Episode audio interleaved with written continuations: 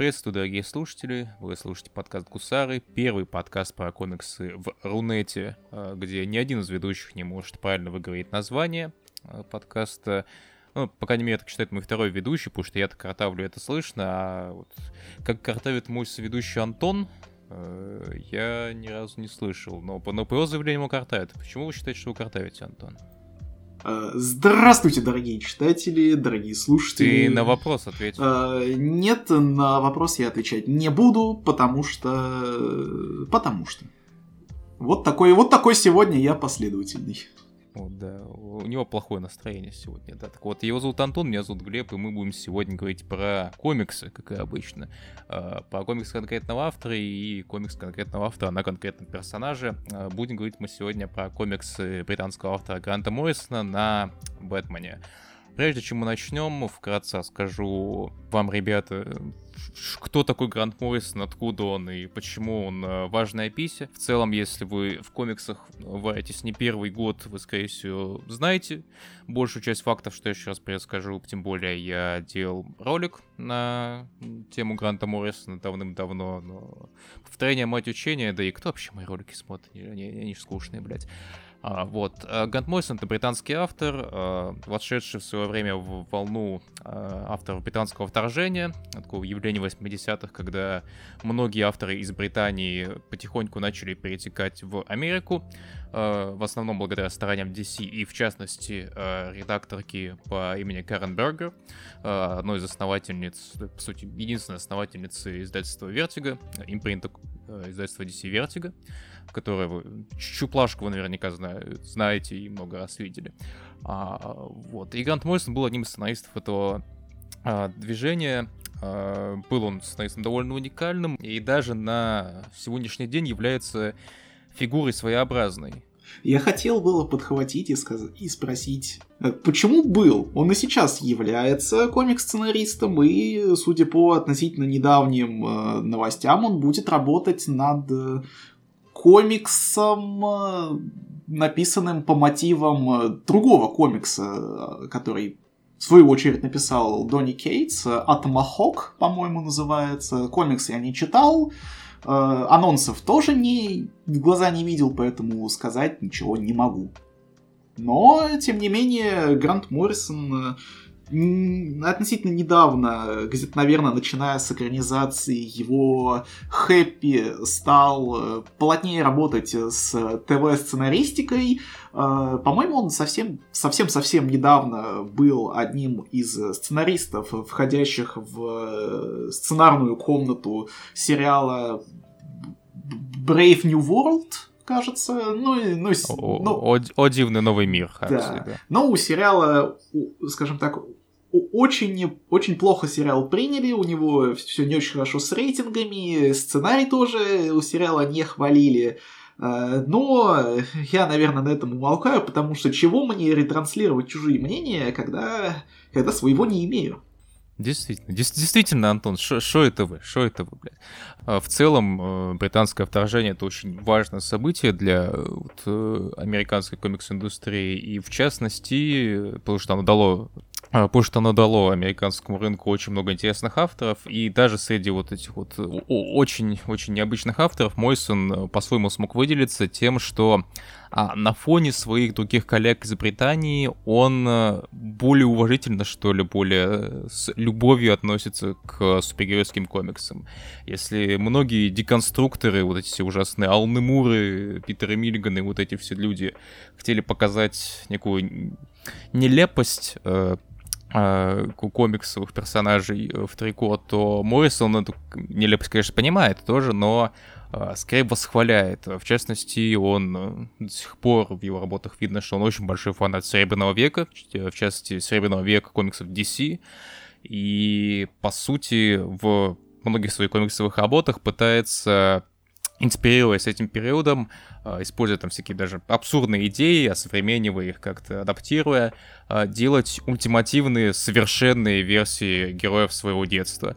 Он работал над, по сути, большинством а, популярных супергероев, в частности, практически над всеми членами Лиги Справедливости, ну, главными членами Лиги Справедливости, то есть Супермен, Чудо-женщина, третий том скоро выйдет, Зеленый фонарь, прямо сейчас он его пишет вместе с Лиамом Шарпом, и, в частности, Бэтменом, о котором сегодня пойдет речь. Собственно, Бэтмен а, точнее, работа Бэтмен Arkham Asylum on Serious Earth, лечебница Архам Скромный дом на скромной земле. Это одна из первых работ Моррисона в DC, издательстве. И, по-моему, это один из первых супергеройских комиксов, которые у нас Азбука издавала, если я ничего не путаю. А, тут я тебя поправить не смогу, потому что в истории публикации комиксов на русском языке не разбираюсь, но это в целом был один из первых комиксов Моррисона вообще. То есть наряду с Animal Man и вот э, и, и, тем, что у него выходило чуть-чуть попозже, буквально в следующем году, после Аркама Зайлума. Это просто читаю, я, я просто помню, читал какой-то пост где-то, по-моему, от одного из основателей вот комикс подразделения Азбуки, что вот они когда издавали свои первые работы DC э, по Бэтмена, они хотели вот, они примерно в одно и то же время издали Бэтмен Тихо, э, Лойба и Джимали, и Лечебница Ахам э, Ганта Моррисона и Дэйва Маккина, Э, художника, которого вы, возможно, знаете не только по этой работе, но и по обложкам комиксов Сэдман Нила Геймана. А так вот, они хотели вот э, этими двумя работами показать, насколько вот супергеройские комиксы могут быть разными. То есть, с одной стороны, у нас Бэтмен Тихо такой ну, стандартный довольно, простецкий, но довольно крепкий, только стандартный э, супергеройский экшен-комикс, и очень необычный и очень экспериментальный Бэтмен Arkham Asylum. Ну, надо сказать, что Arkham Asylum они еще выбрали издавать, скорее всего, из-за ну, скажем так, относительной близости выхода одноименной игры Бэтмен Arkham Asylum, которая, ну, во многом является одной из лучших представительниц супергеройского медиа в видеоиграх то есть много, много таких игр было в целом, но вот Arkham Asylum, авторы, которые, скажем так, вдохновлялись и отталкивались не полностью, но частично от э, комикса, ну, в общем, в этом есть, э, в этом решении, в решении издать этот комикс э, на фоне популярности игры есть рациональное зерно. Ну и несмотря на то, что это, скажем так, как показывает практика, не всегда бустит продажи, ну вот, вот по подобные, скажем так, э, тайминговые вклинивания к, к хайпу, к хайпу, э, ну, все равно не самое плохое решение и как бы хороший комикс. Действительно, действительно. Давайте, Шут, расскажем, э, про что, собственно, сам комикс. А, с первой, на первый взгляд, тут сюжет э, довольно простой. То есть а, Бэтмену звонит комиссар Гордон, а, связывается с ним, говорит, что лечебницу Архам захватили, собственно, пациенты этой лечебницы, то есть всякие культовые злодеи типа Джокера, Двуликого и прочее. И просто, чтобы Бэтмен к ним пришел. Собственно, Бэтмен идет к ним, проходит ряд так, испытаний, и выходит оттуда. Довольно простой сюжет. И, собственно, сам графический роман, а это именно графический роман, он недолгий. Сюжет, сюжет он-то в целом, э, несмотря на свою прямолинейность, э, структурно усложняется тем, что в нем рассказываются ну, скажем так, две истории, обе линейные, просто распараллеленные друг другу. История самого Бэтмена, как он ну, по сути говоря, просто шляется практически бесцельно в Архаме, и э, история основателя этой самой лечебницы, Амадей Архама, который, э, который сам тоже постепенно немножко начинает сходить с ума и оказывается в итоге пациентом своей собственной же лечебницы. Иронично. Да, вот, но, но тут, как обычно, дьявол он скрыт в деталях и в форме произведения, потому что это, опять-таки, было одно из ранних произведений Моррисона, и он решил в нем так, поэкспериментировать, поэкспериментировать очень сильно. А, работа наполнена очень-очень-очень большим количеством символизмов. А, казалось бы, привычные образы Джокера, убийцы Крока, того же Бэтмена, они в исполнении Моррисона и Маккина э, приобретают довольно а, нетривиальные трактовки.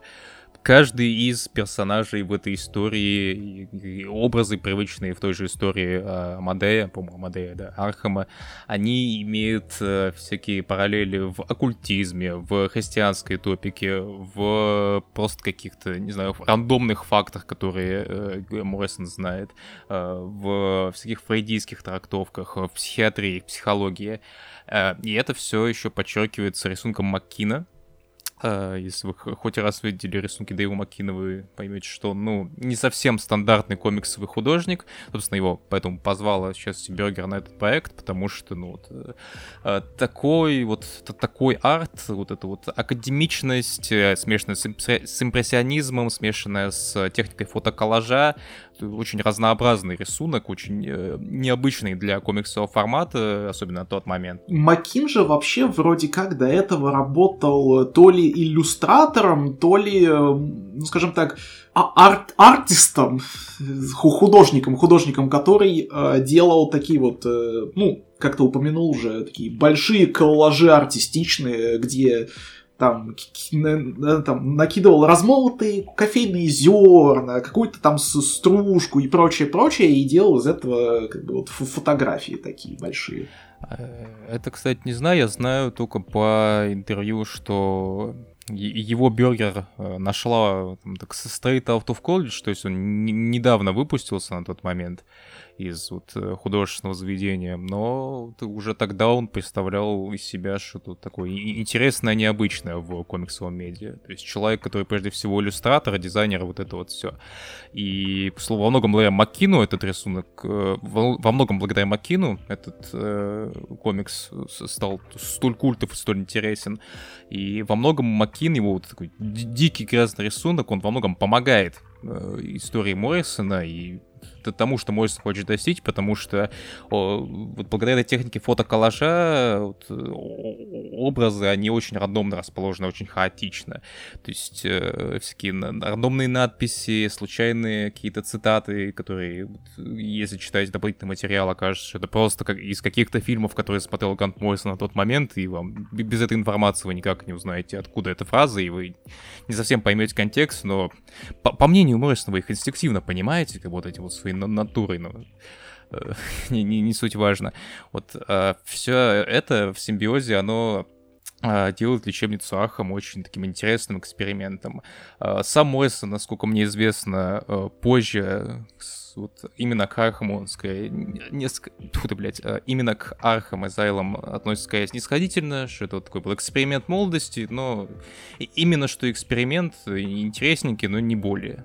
Ну, надо сказать, что все-таки сейчас э, Моррисон смотрит, э, э, ну, описывая Arkham Asylum, он смотрит из, скажем так, позиции заматеревшего автора с уже устоявшимся каким-то, ну, скажем так, не то чтобы стилем, но методологией, ну, как бы, методологией написания сценария, и, э, ну, Моррисом тех времен все-таки э, это человек э, очень свежий, полный каких-то вот хаотичных идей. Наркотиков. Нар- в том числе наркотиков.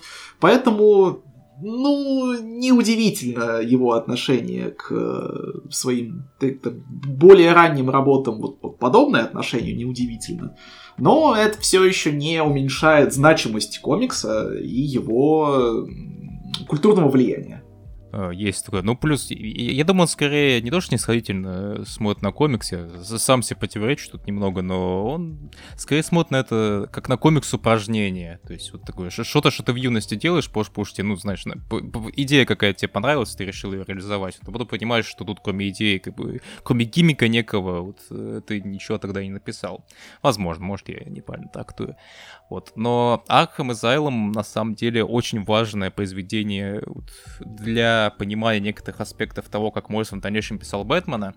А, мы здесь собрались не, не совсем для того, чтобы обсудить Arkham Asylum, потому что штучка короткая и но это очень важный такой stepping stone, э, камень, который вот э, является фундаментом в э, пути именно Моррисоновского Бэтмена, потому что как по-моему, как в, в тех же бэкметерах ну, нового издания Arkham Asylum, Моррисон э, дешифровал довольно простую линейную историю вот Бэтмена как э, очень э, тяжелый день, э, после которого Бэтмен прошел э, ну, скажем так, через муки перерождения. То есть вот весь, весь Бэтмен, э, которого Моррисон писал после, это вот был уже э, именно что Э, такой ультимативный Бэтмен. Бэтмен, который, э, ну вот буквально, скажем так... Э, Переродился, очистился. Да, да, да, прошел через ад и стал лучшей версией самого себя.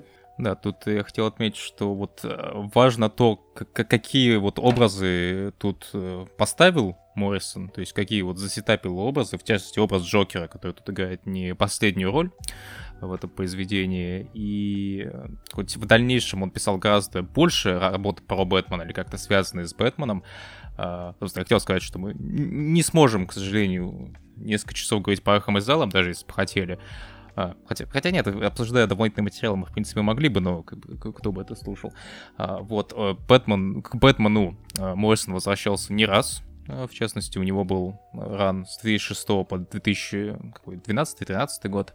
13 на Бэтмене. 13 да. Да, 13 год. Монументальная работа. Мы в основном по нее будем говорить в этом выпуске. Но вот Asylum это такой вот э, очень важное начало, потому что уже в начале видно, как он видел Бэтмена как персонажа, и, или то, от чего он отталкивался, когда в дальнейшем видел персонажа. То есть, как упомянул Антон, вот э, тут Бэтмен, он как будто во сне находится, и как мы узнаем потом, если мы читаем дополнительные материалы, комикс изначально должен был кончиться тем, что он в самой последней, на самой последней странице проснулся. Что это такой очень страшный сон, после которого Брюс Уэйн очистился. Э, стал вот как бы не зажатым вот э, в себе каким-то мрачным, депрессивным, думающим, что он скоро свихнется Бэтменом, а тут именно такой Бэтмен, а вот э, персонаж, который вот ультимативный супергерой, секс-машина, которая еще и мир спасает. Вот, важно то, как он понимает Бэтмена, и, и очень важно то, как он в этом произведении показал Джокера. Можешь про Джокера, потому что ну, ты, и, и, просто ты, ты мне изначально вот эту штуку затирал про вот это highly autistic person. Ой, ой, ой, ой, ой. Сейчас надо, надо, сейчас надо посидеть и вспомнить, вспомнить. Это э, э, ты относишься, это ты отсылаешь меня к, к интервью у Моррисона, про которое я тебе говорил, да? Не знаю, ну там еще в самом произведении, вот когда Бэтмен, он говорит с докторкой этого заведения, он Э, она говорит, что просто э, у Джокера как бы он не инсейн, а у него супер санити. А, да, что вполне возможно, у него какая-то очень развитая форма а, аутизма, при которой он постоянно адаптируется к миру, то есть просыпаясь каждый раз в каждом новом дне, э, он к нему, скажем, ну, адаптируется каждый раз, типа персонаж ну, что называется, эволюционирует. А, в этом плане вообще довольно интересно, что Грант, ну, вот, э, интересно то, как Грант Моррисон видит мир, потому что у Моррисона, ну, сказать, что у него специфическое восприятие, это, конечно, не, не передаст и, наверное, половину того, насколько у него восприятие э, во многом уникальное, но если я вообще правильно понимаю, если я правильно помню интервью Моррисона, ну, в которых он обычно говорит, вот что а, один человек, один человек, а, вот отдельно взятый, взятая личность, это, в принципе, то же самое, как э, э, частичка кожи на, на, ну, на теле у человека. То есть, э, что мы все, так или иначе, это один большой суперорганизм. И что э, вот это вот уже не относится, конечно, именно к убеждением э, Гранта, потому что я не слышал, в интер... ну, чтобы в интервью э, об этом как-то произносилось, но вообще э, то ли в 2000-х, то ли чуть раньше довольно популярная была история с теорией о том, что существуют дети Индиго, и что вот эти дети Индиго как-то связаны с Э, как раз таки аутистическим расстройством личности, которое уже в свою очередь является эдакой формой эволюции. Если, ну, вообще, отчасти на этом, на этом был построен сюжет последнего хищника, который и написал, и срежиссировал Шейн Блэк, но, но это уже оф топ и совсем другая история. А по Джокеру ты, блядь, что расскажешь? А, ну, Дж Джо Джокер аутист. За это, это за это мы его кстати, его, его, его, кстати, ни в одном из произведений Моррисона буквально не называют аутистом. То есть он э, говорит, что у него особая перцепция, то есть у него нарушено восприятие вот именно окружения.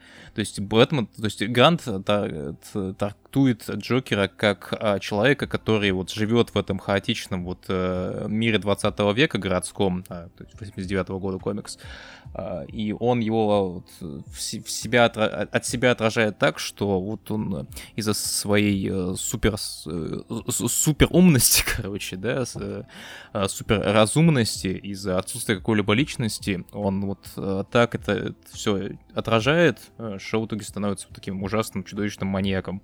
А, он, он, да, он, кстати, по-моему, потом говорил, что вот как раз, как раз в, не то, что в интервью, а вот в табличных материалах комикса упоминалось, что типа он в дальнейшем рассматривал Супер Санити Джокера как вот э, некую эволюцию человечества, что типа расстройство личности это на самом деле вот как бы иметь множество личностей это на самом деле эволюция человеческая. Ну, или эволюция именно вот в контексте э, безумно шумных и людных э, городов, каменных джунглей, так сказать. Вот типа того. Мы, мы почему на этом заставляем так много внимания? Вот этот образ Джокера в этом, казалось бы, экспериментальном произведении, которое которое по-хорошему условно каноничное, вот вообще, было ли на самом деле то, что произошло, потому что произведение во многом сюрреалистичное, оно показало нам Джокера, с которым Грант будет ходить э, в дальнейшем всю свою жизнь. То есть, когда нам будет показывать Моррисон Джокера э, в нулевых тех же, это будет именно вот этот Джокер. Э, Джокер, который не имеет какой-то собственной персоны, но и, который каждый раз возрождается. То есть, некая флюидная личность, которая постоянно меняется. И это, и это ему, кстати, подходит как вот именно персонажу, то есть, который постоянно вот живет в этом корпоративном вот, э, сегменте, в котором ему постоянно, вот за счет того, что работают разные авторы, у него разные образы, он каждый раз разный. И это вот своего рода нарративно обосновано. Это еще замечательно информирует э, нас о том, что любая попытка переделать э, Джокера и его, скажем так, э, историю во что-то более более приземленное, то есть какую-то вот попытку дать попытку дать э, конкретно четкое сформулированное объяснение, почему Джокер в каждом комиксе разный, оно непременно будет претерпевать крах, потому что интереснее вот этой вот супер сенити, супер здравомыслия, так сказать, э, которое придумал Грант Моррисон, э, ну, наверное, интереснее вот этого объяснения найти что-то очень сложно. И если вы подумали, что это плевок в сторону комикса Джеффа Джонса «Три Джокера», то вы верно все поняли.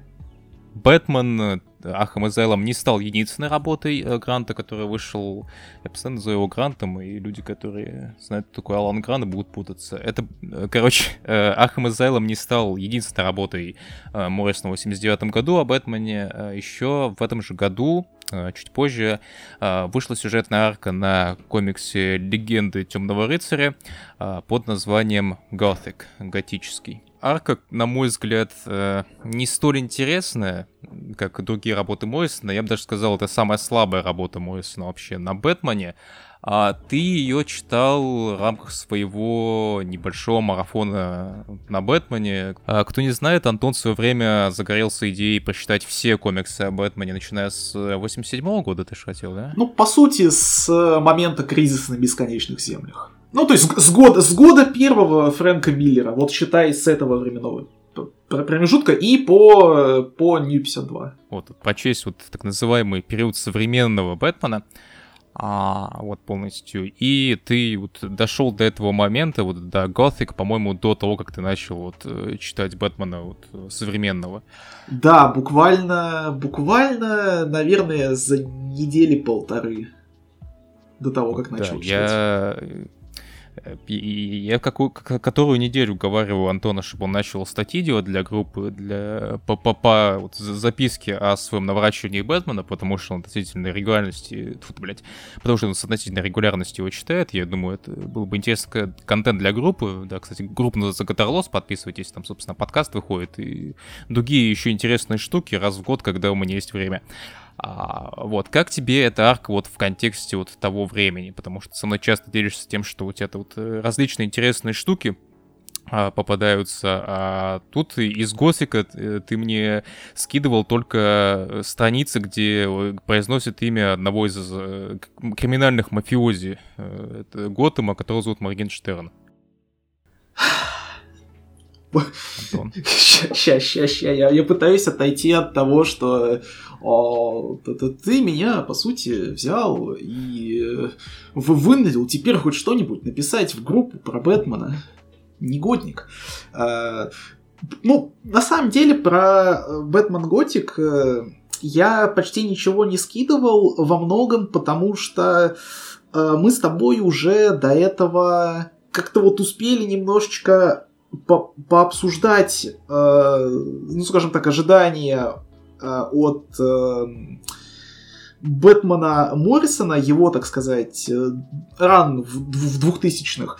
И как-то вот не хотелось э, как-то дополнительно размывать э, ожидания. Но по-хорошему-то говоря, именно этот комикс э, тоже во многом э, информирует э, читателя, ну, который спустя много-много лет возвращается перечитывать чуть более ранние работы этого знаменитого шотландца про Бэтмена, он информирует в первую очередь какой какого тона, какого настроения будут придерживаться комиксы Моррисона про Бэтмена в двухтысячных. Потому что вот этот большой налет мистики, э, злодей-антагонист, э, который является скажем так, частичкой забытого прошлого Бэтмена, то есть э, та самая пресловутое, пресловутое слепое пятно в континьюити. А, ну, только для этого комикса Моррисон э, все-таки персонажа выдумал, в отличие от, э, от доктора Херта в своем ране, но об этом, об этом потом. Э, то есть, в целом, такие вот тропы, как мистический злодей, который живет много-много лет, и вот тот самый ультимативный Бэтмен, который, не моргаясь, сталкивается с чем-то абсолютно потусторонним, сверхъестественным, и выходит э, из этого победителем. Вот э, очень конкретный такой образ, э, как раз Бэтмен без изъянов. Да, ну тут еще стоит, я бы еще добавил некое, знаешь, элементы наивности, которые происходят. Я ссылаюсь конкретно на, по предпоследний номер этой арки, где, собственно, злодей Бэтмена э, в ловушку, такую, знаешь, очень классическую, очень такую шестидесятческую адамовестовскую, то есть там сложный механизм, короче, он там привязан к какому-то Э, хрени, чтобы... Там, по-моему, свеча должна была догореть, чтобы этот механизм вошел, вот, собственно, а, в процесс, чтобы он умер в итоге. То есть это такая да. штука на уровне вот э, мультика «Великий мышиный сыщик» вот в конце, когда там Ретикон вот того Шерлока Холмса, мышь, он, короче, вот такой сложный механизм, короче, сделал. Такой гуфи очень штука, такая очень нелепая, но вот встроенная в этот нарратив с там жертвоприношениями и так далее. Да, или на уровне той э, видео игры, где надо, э, в общем, из одного конца комнаты до другого прогнать шарик, э, и при этом расставляя всякие противовесы, пружины и прочее, прочее. Я, к сожалению, забыл уже, как называется эта игра, но, но суть, я думаю, уловили все.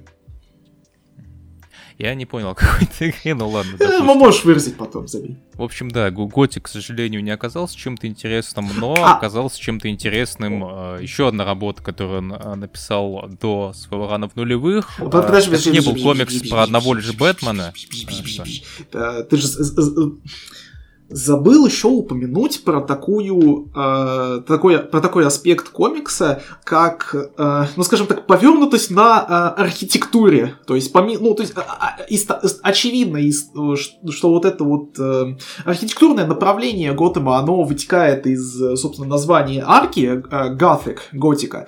Э, но это вот э, та вещь, э, которая, ну, скажем так, э, уклон в историзм и в связь э, города с этим историзмом он, конечно, силен силен, блядь, что несу? А, вот этот уклон в сторону историзма и с мистической связи с э, го- города, Бэтмена и сопутствующих элементов, э, ну, опять же, с, с оккультными штуками и с какими-то такими эз- эзотерическими вещами, он не так силен, как у Миллигана в его комиксе, который вышел тоже примерно в начале 90-х. А, но а, вот этот аспект очень силен у Скотта Снайдера, который, в свою очередь, уже вдохновлялся Бэтменом Гранта Моррисона. То есть в каком-то смысле тут э, через поколение то есть, сработала преемственность. То есть тут тоже вот важный момент про, про будущее э, Го, Готэма, будущее, имею в виду в вопросе комикса издания, и в том числе вот Бэтмена как э, персонажа со своей эстетикой. Такое. Ну и, и кроме вот, э, раз что затронул тему визуала, архитектуру ее все-таки, ну, рисуют, э, мне в Готике все-таки понравился Клаус Янсен, у него местами есть довольно слабые панели, но мне нравится, как этот черт работает с цветами, то есть вот эти вот агрессивно-розовые цвета, мне нравится, как он э, во многом делает э, работу с тушью, то есть я, я, я люблю этого старого деда, он сейчас, на мой взгляд, так все рисует, но что поделать. А, вот, ты меня перебил опять, тварь. Но, но тебе можно, тебе можно. Ты, ты, ты, ты мой краш, ты мой soulmate, Антон. Все хорошо, вот. That's a lot of cringe. Нормально, нормально, оставим. Хорошо, наставим, да. А, вот, я хотел перейти к GLA. Э, Все-таки о, о комиксе Миллиган мы поговорим чуть попозже, э, в другом контексте, потому что, ну, на, на, я, я просто его уже сегодня, вот, вот только вот недавно прочел, на мой взгляд, там не то, что много еще обсуждать, вот вне контексте у влияния на Моррисона, а, но я хотел бы вот поговорить поподробнее о комиксе Justice League of America, JLA или Лига Справедливости Америки 97 года. Одна из таких тоже очень крупных работ э, Гранта, э, потому что, по сути, Моррисон э, воскресил title Лиги Справедливости из небытия. Вот, небольшая историческая ремарка, еще одна. Лига Справедливости, комикс по Лиге Справедливости, на момент, когда на нее пришел Моррисон, была в полной заднице, вот как, как, как title. То есть э, до него был э, неплохой довольно период Кита Гиффина и... Дема, Дж, Джей Эм Дематейса. И Джей Эм Дематейса. А, а, который делал такую комедийную версию Лиги Справедливости, но в какой-то момент этот период кончился, но... Началась Justice League э, то, то ли Europe, то ли Justice League Extreme, но, в общем, хорошего было мало. И вообще вот у Лиги Справедливости, как у таковой, а, довольно интересная история касаемая ее, скажем так, успешности как э, самого комикса, потому что, ну, Наверное, в целом э, не погрешу против истины, если скажу, что до прихода Моррисона э, Лига Справедливости как, как title в целом не была каким-то вот э, явлением, что называется. То есть э, на, на, на комикс, конечно, приходили такие замечательные ребята, как Инглхарт, э, как, опять же, Дематеес и Гиффин, э, но все-таки стоит понимать, что э, Инглхард был хорош, э, скажем так, в сравнении с тем, что писали до него. То есть это был такой, э, что называется, очень крепкий супергеройский комикс, и вот на фоне того, что как, бы, как таковых крепких комиксов до этого не было, ну, он очень выигрышно смотрелся. То есть, э, без относительно вот, фактора соседства, соседствующих ранов, это был комикс окей. Не какой-то вот восторг или событие, а окей. Э, Лига интернациональная, она выделяется тем, что а, это ну, в первую очередь комикс-ситком, и поэтому тоже вот в э, очень очень нетрадиционный, неконвенциональный комикс про Лигу. Э, и он, конечно же, событием стал, но он, опять же, не стал э, тем, вот, скажем так, событием, в рамках которого вот у людей вспыхивает ассоциация с Лигой Справедливостью, когда, когда они слышат И, ну, в этом плане Моррисон, скорее всего, прям создал Лигу справедливости, ну, помпезно и пафосно говорит, что он создал такой, какой мы ее знаем сейчас, но, как минимум, на образ э, Бэтмена она повлияла весьма кардинально. А, но тут даже суть не в Бэтмене, а суть в том, что, ну вот, э, как упоминал Антон, Лига до этого была не особо выигрышным тайтлом. Так я упоминал, что Лига не особо популярным тайтлом была, потому что, ну, там очень долгое время не было, вот, собственно, очень популярных персонажей. Вот сейчас нам кажется, что это очевидная тема, что в Лиге Справедливости есть Бэтмен, есть Супермен, там Чудо-женщина, Зеленый фонарь, вот эти вот большие пушки, пацаны, вот большие вот крупные персонажи издательства. А долгое время этого не было. Да, долгое время там были такие персонажи, как Затана, как Виксон. Господи, этот Вайб, который э, сейчас более-менее известен, потому что Седабовский Флэш, э, а до этого это все вот так, такой, такое сборище бейлистеров было, э, которое к концу кризиса на бесконечных землях просто-напросто распалось и, ну, типа, не без причины распалось, что называется да, вот во, во многом вот почему каким-то странным дядям Гиффину и Дематеусу дали сделать из этого комедию какую-то ситуативную, потому что, ну, блин, если ты берешь ноунеймов, то ноунеймов может хоть какими шутами делать, вот. А вот Моррисон, он вот взял, скажем так, за основу первоначальный, ну, плюс-минус первоначальную концепцию Лиги, что это вот комикс про вот главных персонажей издательства, и так как это, ну, такие очень сильные штуки, очень крупные персонажи, они делают очень крупные штуки. То есть они собираются именно вот когда жопа, когда вот нужно что-то победить такое, что вот они по отдельности победить не смогут. И вот относительно Бэтмена, почему мы делаем акцент по Бэтмену? Ну, во-первых, потому что подкаст по него, а, но, а, во-вторых, потому что Гранту не хотели давать э, Бэтмена на Лигу. Э, его не хотели давать, потому что... Ну а зачем он там? Ну он же, ну, он же типа Дарк, и вот он такой типа классный весь из себя. Зачем ему с какими-то вот этими цветастыми херами типа Супермена тусить? Да вообще зачем он нужен? У него даже сил нет. И, собственно, первая арка GLA она, во-первых, очень элегантно убирает предыдущую команду из, э, из сюжета, просто что их в самом начале э, разбомбили, у них там спутник упал, а, и нужна, должна собраться правильная Лига Справедливости, настоящая.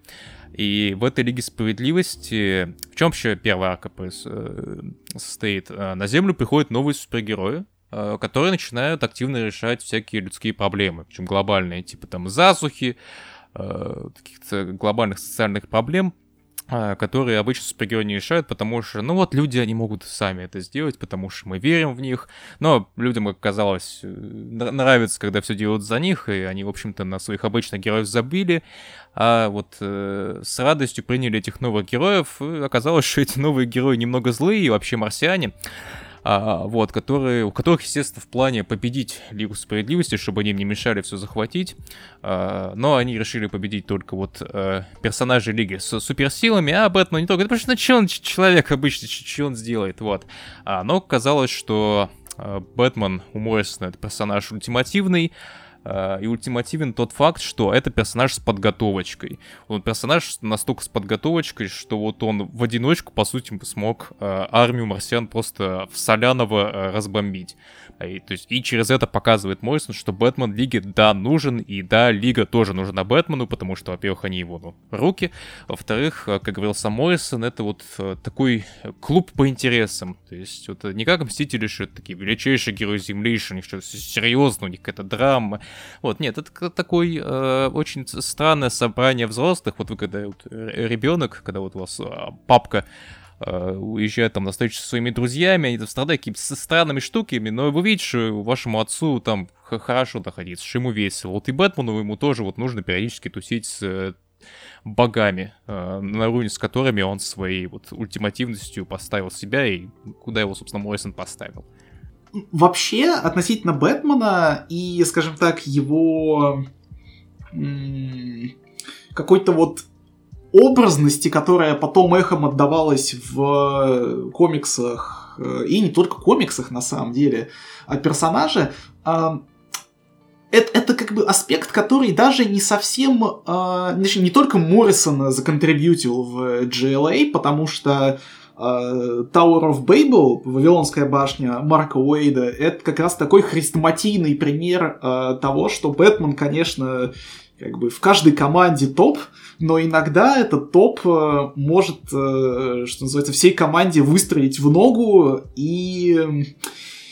Э, в общем, это вот такая местами дикая карта, что это вот настолько иногда персонаж имбовый, что это не всегда удобно и не всегда хорошо. То есть Tower of Babel это ну, знаменитый сюжет про то, как у Бэтмена похищают его планы на каждого из э, членов лиги, потому что каждый член лиги сам по себе это такая вот тоже ультимативная как бы, боевая единица, если кто-то сойдет с ума, как Хелл Джордан, или если кого-нибудь э, возьмут под контроль и направят против другой лиги или, или мира, то будет худо. И вот у Бэтмена на каждого такого персонажа есть свой козырь, и эти козыри у него похищают. И планомерно пытаются разобраться с, со всей лигой. Потому что, потому что злодейские планы. То есть, э, то есть вот э, в каком смысле цементирует Бэтмена как э, ультимативного персонажа с планом, э, что ну, абсолютно вот верно для, собственно, Бэт Рана Моррисона. А, есть такое. Ну, вам, возможно, знаком сюжет по а, мультадаптации а, под названием Лига Справедливости Погибель, Гибель, короче, Justice League Doom у нас вот был анимационный, анимационная полнометражка для DVD тогда еще, по-моему, это для DVD была штука. да, to DVD. Мы стоит тут DVD. Мы в целом, кстати, почему мы так плотно останавливаемся сейчас на GLA? Мы свой первый выпуск подкаста хотели ни хрена не про Empire делать, мы хотели про GLA делать в целом, не только Моррисона, но вообще весь том, потому что такая очень интересная штука, вот этот вот том 97 -го года, но это, мы поняли, что мы к этой штуке будем долго готовиться, потому что мы хотим не просто там, пролистать там, или э, с контачка делать, а нужно ну, хоть, хоть что-то попробовать да перечитать, потому что я, я, в частности, ни хрена не помню уже по большей части там э, по периоду того же Бьюсика, например. То есть я, кроме того, что Крут Бьюсик писал арку про вот, Crime Syndicate, ни хрена не помню, а там еще разные штуки были. Просто я, я читал том первый, Э, ну, типа, первый относительно Антона, потом читал Антон второй, он мне кидает туда страницы, я не понимаю, что он мне кидает, я это читал, я не могу это вспомнить, это ужасно. Знакомая история. Но, тем не менее, да, про GLA надо будет когда-нибудь поговорить, потому что и сам комикс, э, и весь том, где-то 100 с лишним номеров, это очень большой и крутой э, пласт DC-шных комиксов, который Эм, скажем так, про который многие забывают за пределами э, вот, первых номеров 30, э, которые как раз отданы Моррисону, и там парочки номеров Уэйда. Что, конечно, ну, вообще зря, потому что монументальная работа. Так или иначе. Да, надеюсь, мы все-таки до нее когда-нибудь доберемся, но это уже, это уже, наверное, в следующем году. Э, и вот э, добрались мы такие до, собственно, э, большого рана Гранта Моррисона на Бэтмене. Мы обсуждение сейчас поделим на три фазы, как, собственно, сам ран Моррисона может поделить на три фазы, то есть вот, условно говоря, Бэтмен и сын и Рип, Бэтмен и Робин и Возвращение Брюса Уэйна и Бэтмен Корпорейтед. Так вот, Бэтмен и сын а, я... Вот как у тебя... какие у тебя были первые впечатления, Антон? Просто я помню, а, что меня комикс очень-очень сильно зацепил со второго номера. Я даже назову конкретный номер. Это, да, 656 а, сам рано начался на 655-м, а вот именно 656 меня зацепил тем, что там была сцена, там была сцена того, как Брюс Уэйн э, со своей будущей пассией, там потом они потом сойдутся. Э, Джезабел я, по-моему, зовут или как-то так. Они там на какой-то выставке, картины галереи, и там картины в стиле поп-арта, в стиле комиксов. И казалось бы, ну, типа, в, в комиксы показывают картины стильных комиксов, что такого, а потом начинается нападение мэнбетов, начинается экшен, и оказывается, что эти картины, они во многом комментируют события, которые происходят в рамках самого комикса. Я когда это читал, думал, блин, это, это гениально, блядь, я, короче, типа, я полюблю этот комикс, скорее всего, когда буду читать в дальнейшем. А, к сожалению, подобных э, крутасов, ну, именно такого толка уморысна в дальнейшем не было, но вот этот момент меня зацепил. Что тебя зацепило, Антон?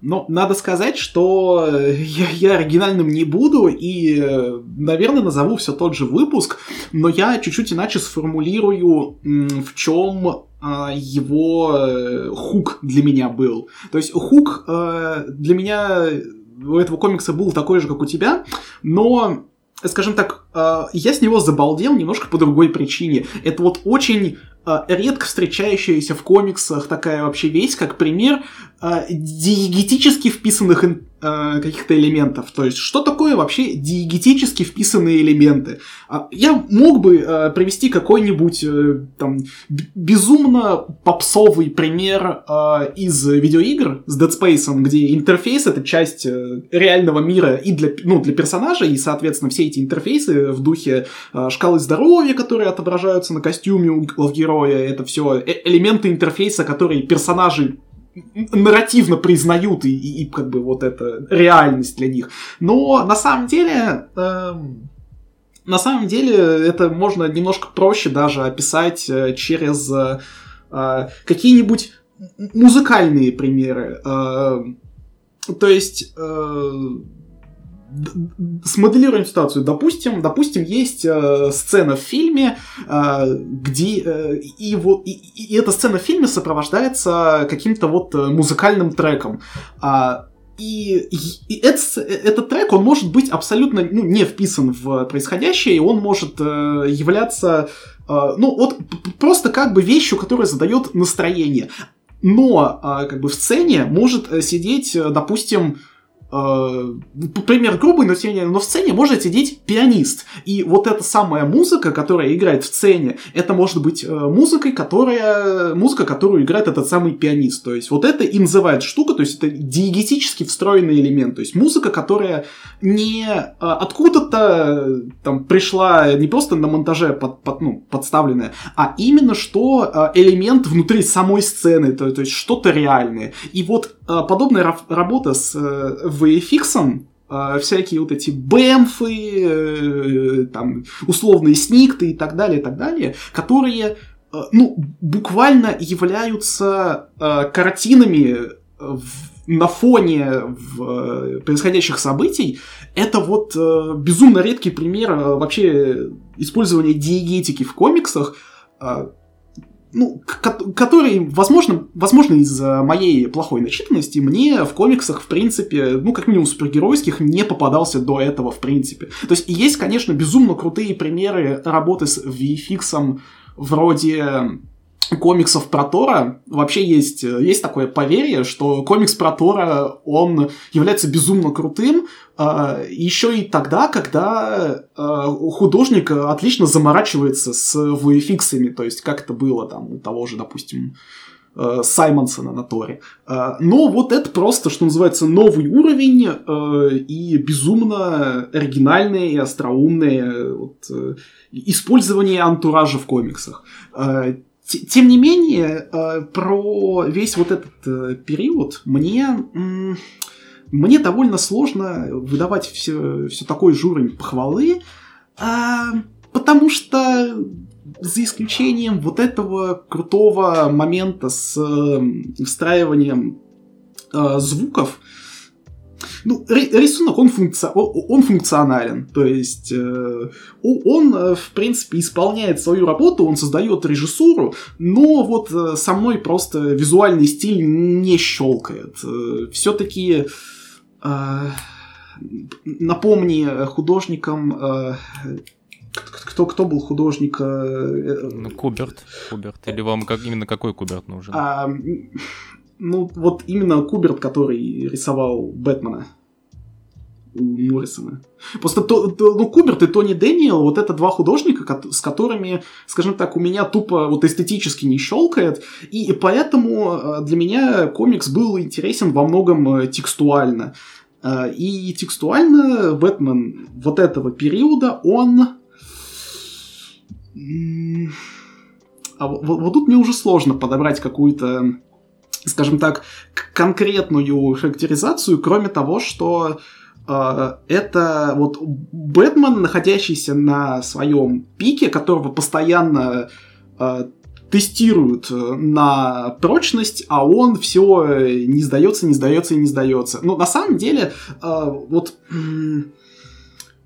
момент, которым для меня навсегда запол запомнится даже, ну, типа, даже не весь ран, а вот именно этот конкретный период, это Бэтмен Зурана, который э, является просто таким вот витриннейшим, таким вот э, из палаты мира весов, э, примером того, как э, Грант Моррисон э, предпочитает работать с комикс continuity. То есть в целом вся вот эта линия про э, про то, что, а вот давайте мы вспомним а, старый-старый э, комикс и его э, канонизируем, э, через него объяснив э, хаотичную природу нестыкующегося, нестыкующихся проблем continuity в комиксе, и заодно через это мы э, поработаем над э, plot point ом о выживании Бэтмена и о том, что у него есть всегда план, э, вспомнив вот этого Бэтмен Зур-Эн-Арра и переинтерпретировав его как э, бэкап личность э, Бэтмена, это, это какие-то потрясающие, гениальные и непостижимые уровни комикс-сценаристики.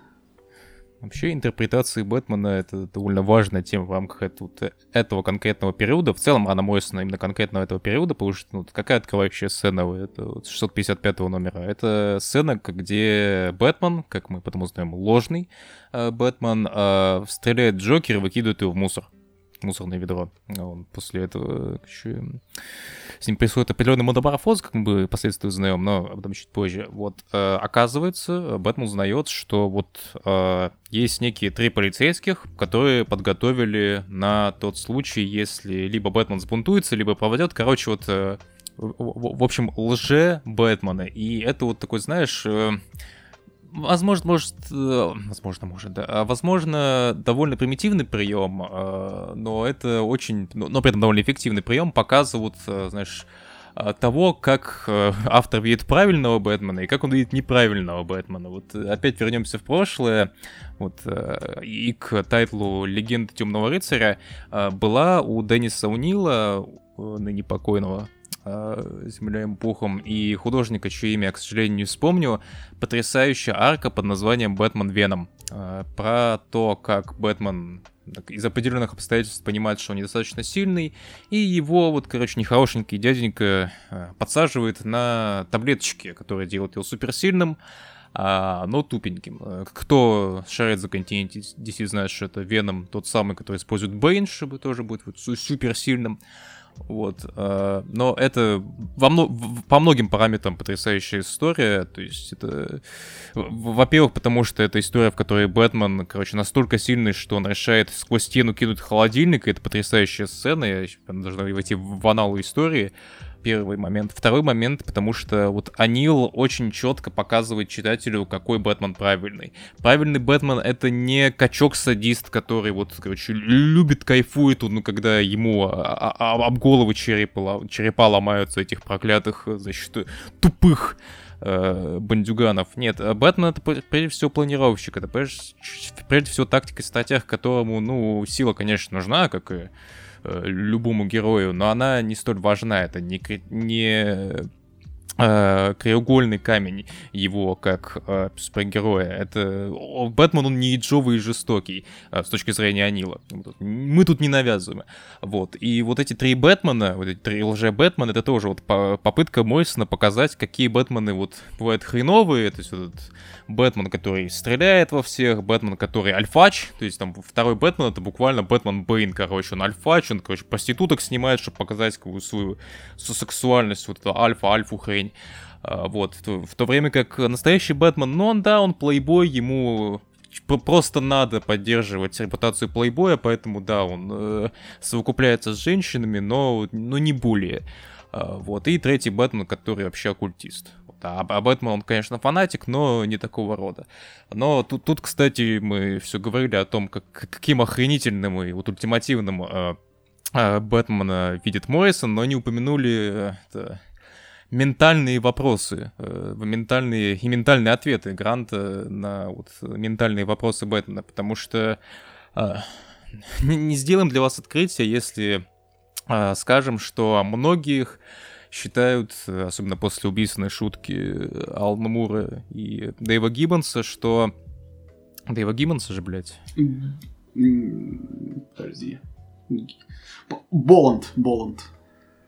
Да, да. А, Алана, вот, вот, блядь, Алана Мура и Брайана Боланда, а, что Бэтмен это такой, ну, сумасшедший дяденька, который ходит в... который разоделся в огромную летучую мышь, потому что у него родители убили в детстве, что довольно нездоровая хрень. И многие рациональные люди действительно вот признают, что да, это нездоровая хрень, Бэтмен, скорее всего, не здоров. А у Моррисона на это немного другой взгляд. То есть, э, с его точки зрения, э, во-первых, Бэтмен не настоящий, поэтому не совсем значит, цивильно на его э, накидывать рамки вот этого вот настоящего человека.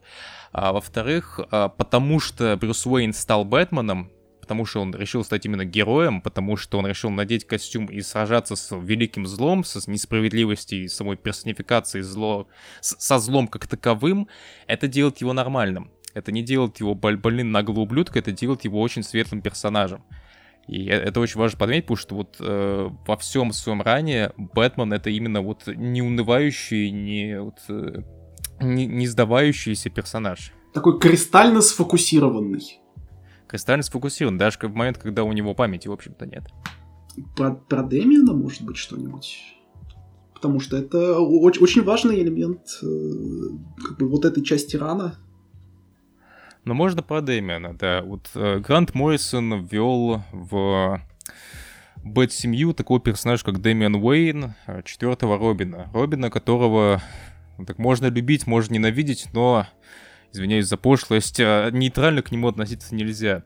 А вдруг Гант Моррисон решает э, канонизировать не какую-то рандомную историю Серебряного века, а графический роман э, «Бэтмен Son of the Demon» он называется. Да? «Сын демона», все верно. «Сын демона» 90-х э, годов, в котором у Талии должен был быть сын, Талии Альгул, дочки Рас Альгула, врага Бэтмена, от, собственно, Бэтмена, но в итоге у нее выкидыш, но, как я понял, в концовке все-таки нам дали намек на то, что ребенка она все-таки родила.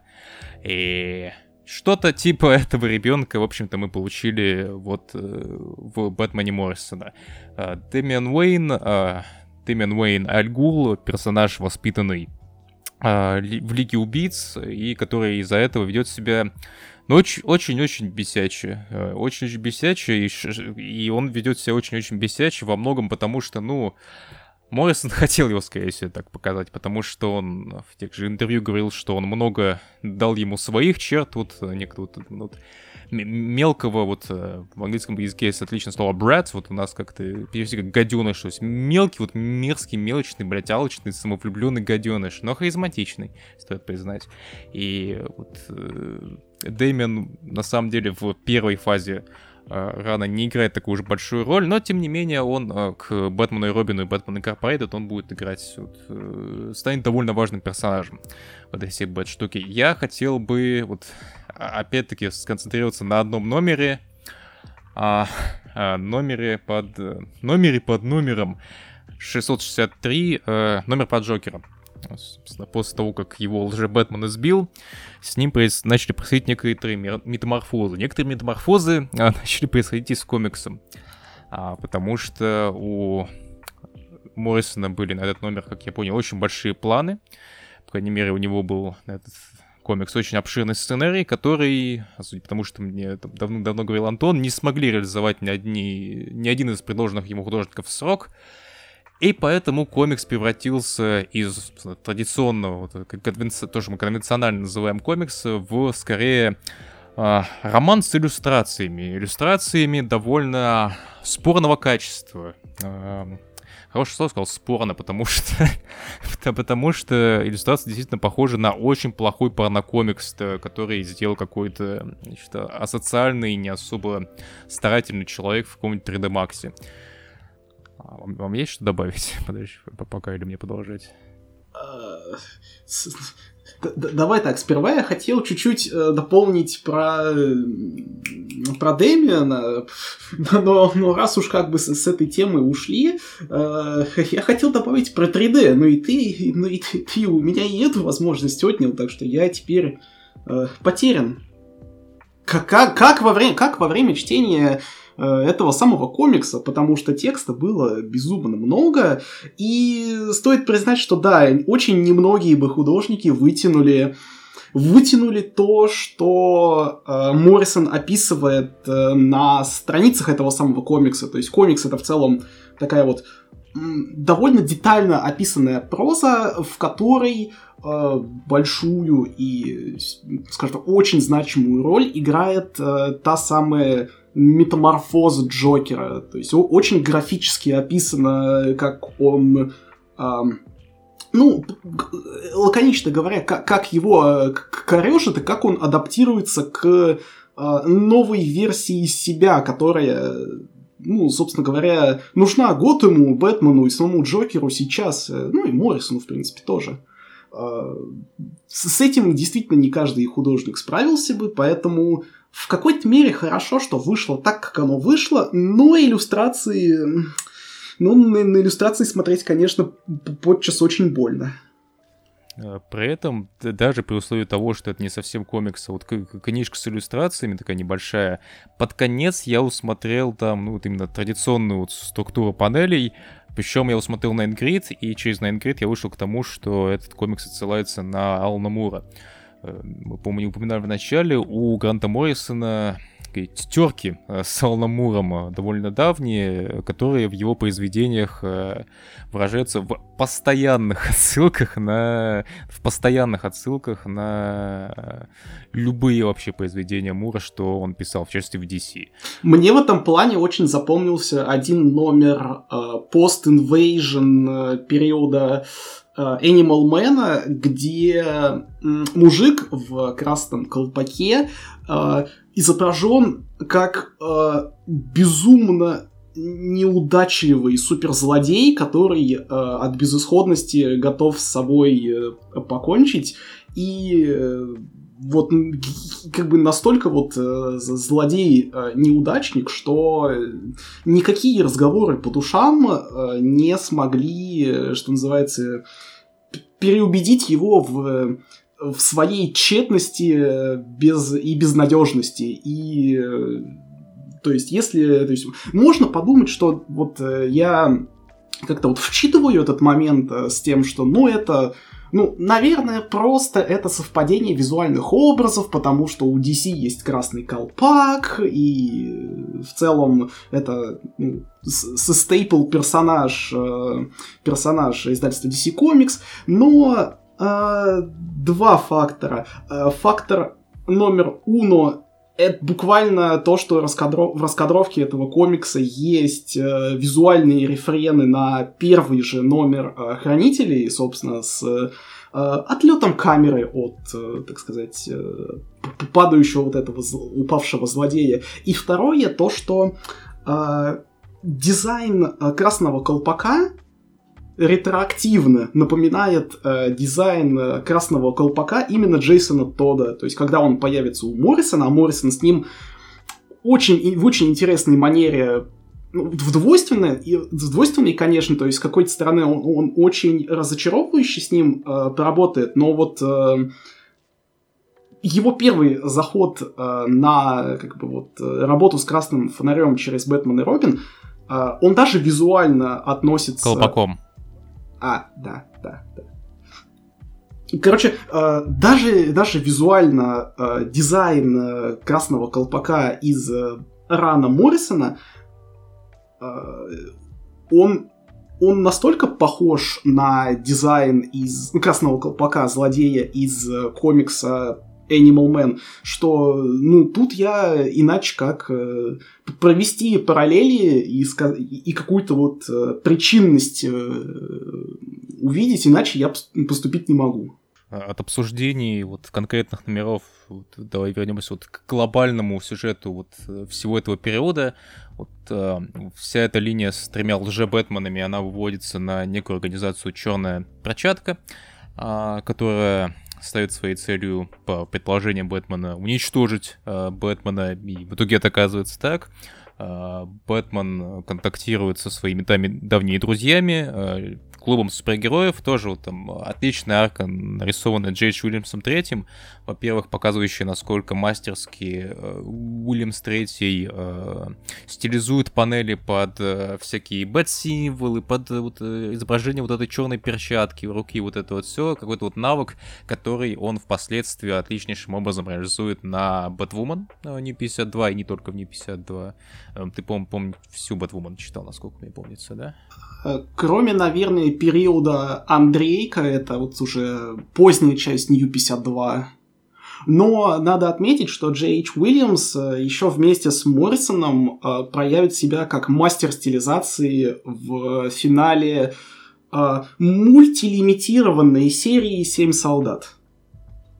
Ну, Seven Soldiers. Но, но, но кстати, к, в плане стилизации вот хорошо подметил, потому что а что вообще за клуб супергероев? Это опять-таки э, персонажи, которых Моррисон достал глубоко из аналов Серебряного века, Uh, вот, и передал ему некий новый контекст, uh, причем он им решил uh, придать контекст за счет Джей Уильямса третьего, которого каждого из члена клуба супергероев, а это типа э, супергерои со всех стран, там, с, от, от Мексики до Британии, э, каждый из персонажей, в том числе Бэтмена, он нарисован в своем определенном стиле. Это можно на первый вот, сразу не заметить, но тот же мексиканский или какой-то там испанский супергерой, он нарисован скорее вот как персонажи рисует Говард Чайкин, вот таких вот мужских персонажей, вот эти вот Баки Роджерсы, вот такие вот с квадратными подбородками.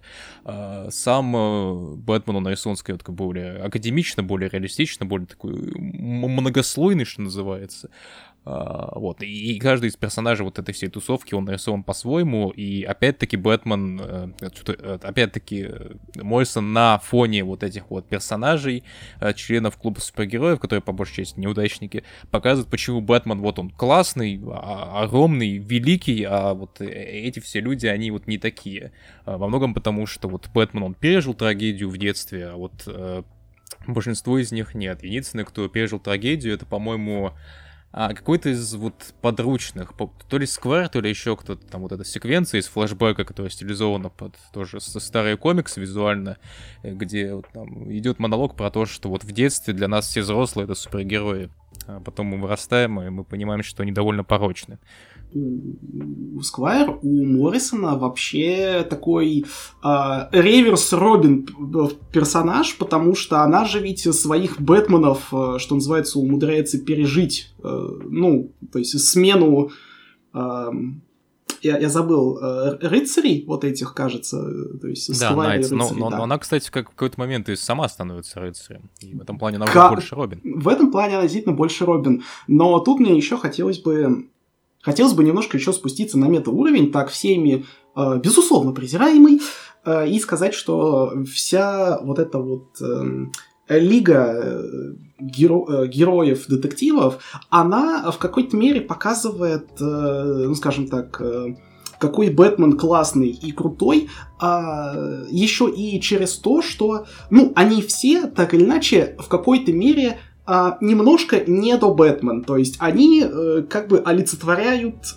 Эм, то есть а, они олицетворяют различные э, элементы Бэтмена, которые все в одном персонаже, э, что называется, собрались и укомплектовались, и долгие-долгие годы э, как-то вот эволюционировали. А, а они все как бы вот э, такие вот немножко э, one-note персонажи, персонажи, что называется, одного гиммика, и как бы вот из-за этого они не имеют такого же, такого же веса, как и Бэтмен. Но при этом всем они также символизируют, что идея Бэтмена и сам, сам по себе Бэтмен это э, персонаж интернациональный, э, который э, может работать будучи помещенным куда угодно. Э, собственно, это, это же потом у Моррисона в его позднем этапе очень сильно э, очень сильно сыграет и будет хорошо раскрыто, но, но, но, но об этом потом. Да, так вот после этого саммита интернационального клуба героев Бэтмен таки узнает, что да, угроза реальна, и начинается уже период Бэтмен RIP, Бэтмен RIP, Бэтмен Покойся с миром, а, когда мы все-таки узнаем, а, кто же злодей. Как, мы узнаем, кто злодей, но мы сильно позже узнаем, в чем, кто на самом деле этот злодей.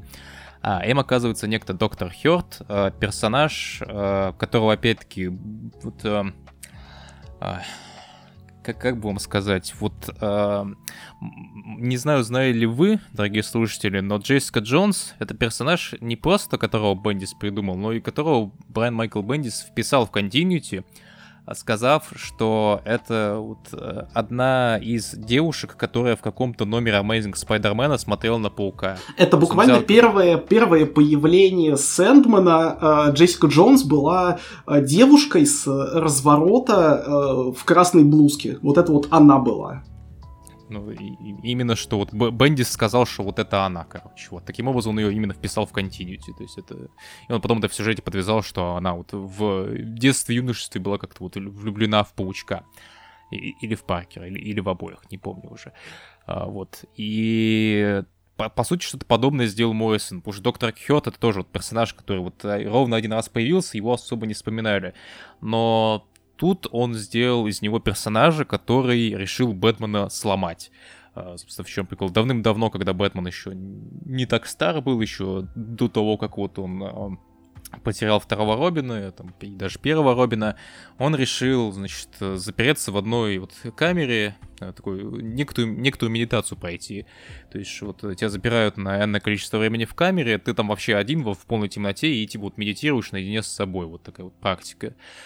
Э, здоровой, который Хёрд в итоге воспользовался. И воспользовался, чтобы в долгосрочной перспективе сломать Бэтмена, используя, введя вот на наводе подсознания в него кодовое слово, э, которое его как личность полностью удалит. Э, сломает, чтобы он вот мог захватить Готэм, Бэтмена прокинуть, Уэйна тоже прокинуть и вообще сделать все классно.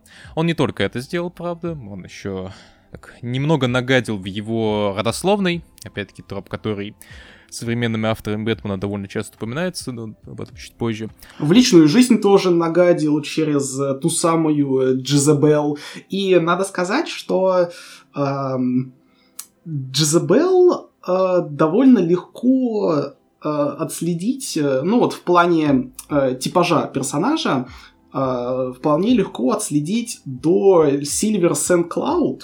То есть это такой персонаж, у которого с... Э, Брюсом затевается романтическая линия. Это женский персонаж, который знает вообще, что Брюс и Бэтмен это, это одно и то же. То есть это, что называется, один человек, э, но в разных амплуа.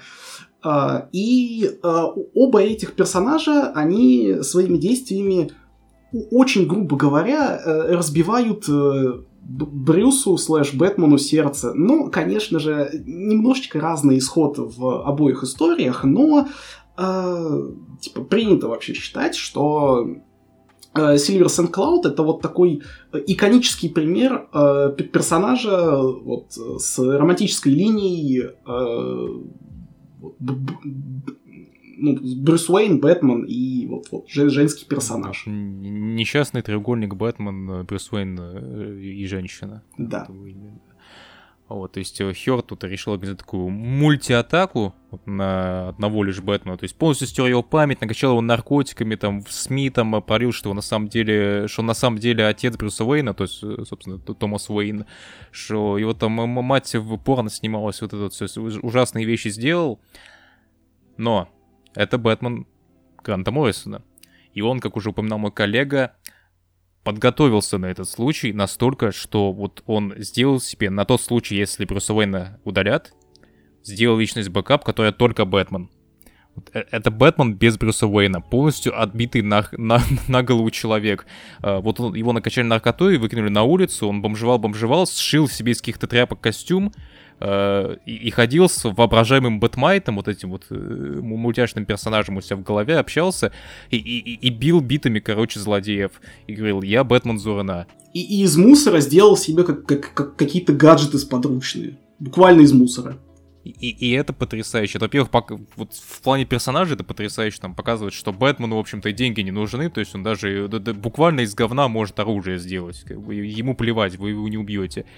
И, и, и сам образ он потрясающий. То есть Бэтмен бомж, ну, без дробовика, но Бэтмен бомж, это, это, это же, блин, гениально. А еще очень круто то, что эм, Моррисон не стал, э, то есть он вообще затронув э, такую тему, как э, бет-галлюцинации, потому что, типа, вот Бэтмен Зурана, это, в принципе, вещь, которую очень легко можно вот проследить до того медитативного опыта и сослаться на то, что, ну вот, э, э, Бэтмен в своих медитациях видел как бы проекцию как бы себя с другой планеты. Ну, чем и являлся изначально вот этот Зур-Эн-Арра Бэтмен. Бэтмен с планеты Зур-Эн-Арр.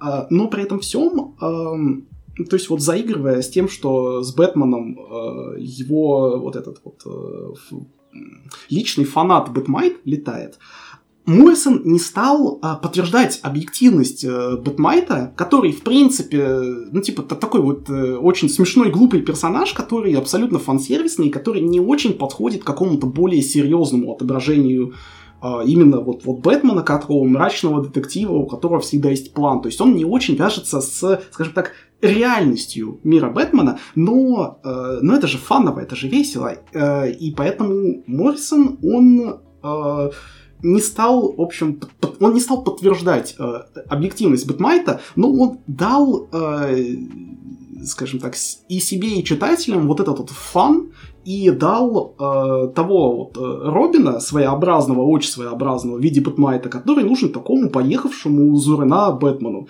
То есть это, это потрясающе, это вот как раз идеальный пример того, как э, Моррисон обращается с очень глупыми и смешными, но при этом важными э, кусочками наследия персонажа Серебряного века. То есть это прям вот э, муа, шеф-кис.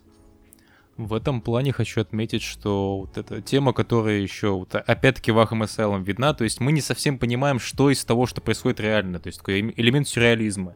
Мы не совсем понимаем, вот что из того, что нам показано, это просто горюный персонажи, после вот его придумал, вот пока он был вот в этом вот а, отключке в капсуле, а то, что на самом деле реально. То есть это с самого начала, этот момент, когда лже Бэтмен вот Джокера кидает, у него на фоне граффити Зурена написаны везде.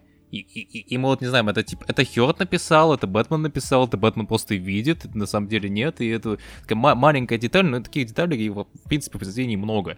В этом плане стоит отдать Моррисону должное. И, и, и э, ты хорошую тему поднял, ну как поднял, еще раз поднял, а вот э, наследие Бэтмена, как вот вся история Бэтмена как персонажа. То есть одна из вот, задач Моррисона, когда он опять садился за Бэтмена, потому что, ну, вот, как я узнал из интервью, он ну, думал вот на момент, когда его позвали писать Бэтмен в 2006 году, что он, ну, в общем-то, уже все сказал о Бэтмене там, в своих предыдущих работах, там, в том же JLA. А, позже Джейл писал довольно долго. Uh, но тут он понял, что он может всю историю вот издания комиксов о Бэтмене проинтерпретировать как по, по, ту, тупо историю жизни одного человека. И вот представьте, вот, ну, представьте человека, который в начале своей карьеры был таким э, юным краймфайтером палповым, который еще, еще и злодеев убивал, который прошел через цветастый серебряный век, который прошел через мощняк там, 70-х, 80-х, 90-х, и который вот он весь, у которого вот весь этот опыт, он не совсем понятно, это, это реально было, то есть настолько долго живешь, что ты не совсем уверен в том, что все твои, вот твои похождения, все твои свойства, они реальны на самом деле. Ну и плюс то, что Бэтмен персонаж фикшена, и поэтому реально то, что скажешь скажет автор. В каком смысле это э, чуть менее прозрачная, но гораздо более интересная и остроумная э, версия life story с Дарски, но об этом когда-нибудь в другой раз. В этом я, я, я же сам охуел, что упомянул, ну ладно. А, вот, э, еще такой момент, вот э, после того, как Бэтмен Зурана таки победил злого доктора Хёрта, наступил ивент под названием Final Crisis, последний кризис, который, к сожалению, э, огромному оказался в итоге не последним. но об этом как-нибудь тоже в другой раз. Э, но в нем Бэтмен играл не последнюю роль, и вот хорошо, что мы недалеко отошли от Хёрта, потому что и Хёрт, и Дарксайд, собственно, главный злодей э, Final Crisis, ну, не совсем, как, как в итоге оказалось, но вот, э, что-то около того. Один из главных злодеев ивента Дарксайд, а это манифестация зла. Это буквально вот босс зла с Апокалипса он, он есть зло. И доктор Хёрд, он вот то, тоже патентует на лавры вот такого небольшого зла, вот, дьявола, который вот э, хочет сделать что-то плохое просто потому, что вот он, он и есть зло. И Бэтмен, как вот этот великий герой, которого видит э, в нем Грант Моррисон, это персонаж, который может противостоять этому злу. Это персонаж, который, э, вот, извиняюсь за пошлую цитату, может посмотреть вот э, в глаза вот этому Дарксайду злобному, может посмотреть в эту дыру в сути вещей, и сказать гатча, сказать попался.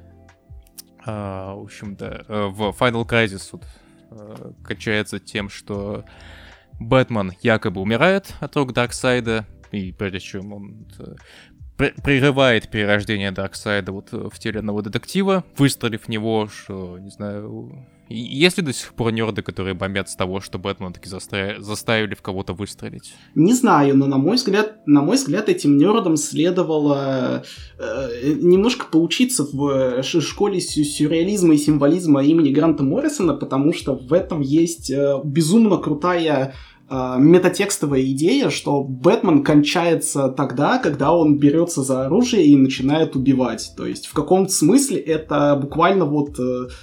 Э, Э, очень прикольный, э, прикольный такой риф на муровский же э, Whatever Happened with the Man of Tomorrow. Только в данном случае, типа, такая вот очень локализованная история про то, что Бэтмен перестает быть Бэтменом, когда начинает, скажем так, убивать. То есть это прям, прям прикольная штука. Это занятная мысль, которую я не догадался. Во многом потому, что Бэтмен-то по сути не кончился. Но whatever happened to the man of tomorrow, для, для русских повторим, вот э, Супермен, что же случилось с э, героем в плаще, с человеком завтрашнего дня. У нас сингл от Азбуки выходил. Как и там Супермен нам дают жирный намек в конце, что он не умер на самом деле, так и тут Бэтмен на самом деле не умер. Его просто Дарксайд отправил назад во времени, э, просто так, а чтобы вот э, сделать ловушку своего рода. То есть, э, а, а, говоря о ебанутых идеях, Дарксайд отправил э, Бэтмена назад во времени, зная, что Бэтмен это вот ультим, ультимативный решало, короче, у него ультимативный чувак с планом, и он даже при условии, что у него, не, у него нет памяти, он найдет путь в свой родной таймлайн и воспользовался этим, чтобы привязать к нему вот, э, штуку, как она называется, напомни. Омега или что там? О, господи, я не помню. Ультра... Ультра-адаптер какой-то? А, а, а, омега-адаптер. Омега, омега-адаптоида какого-то. Какой-то, да, извиняемся, что мы забыли, но вот, в общем, вот этот механизм создания какую-то эзотерическую штуку за нем, э, за ним отправляет, и пока вот э, Бэтмен путешествует, не помню о том, что он Бэтмен, кто он вообще такой из там, доисторических времен, там, перемещается постепенно вот до наших дней и до будущего. Опять-таки, вот э, момент, когда Моррисон показывает, что идея Бэтмена, она, в общем-то, вечна, универсальная и может в любом сеттинге работать, что там в доисторические времена, что там в средневековье, что там в пиратском сеттинге. То есть э, во многом это такая тема, э, универсальность Бэтмена как персонажа, она, на мой взгляд, возникла чисто случайно. Ну, как чисто случайно? То есть, наверное, в персонаже изначально это не было заложено, но за счет того, что вот как-то и адаптация Адама Уэста 66 -го года, и фильмы Тима Бертона, и мультсериал Brave and the Bold, и куча Elseworld историй, то есть всяких э, фанфиков на тему там э, Бэтмен под э, Gotham by Gaslight, вот это вот все, то есть альтернативные версии Бэтмена, их так много, потому что, ну, персонаж популярен, и из-за этого как-то вот у людей устоялось такое понимание того, что Бэтмен, он может быть очень разным, очень-очень-очень разным. И вот лимитка Гранта э, возвращение Брюса Уэйна, она тому подтверждение. Вот еще, еще одна иллюстрация тому, что Бэтмен, он вот, может быть разным.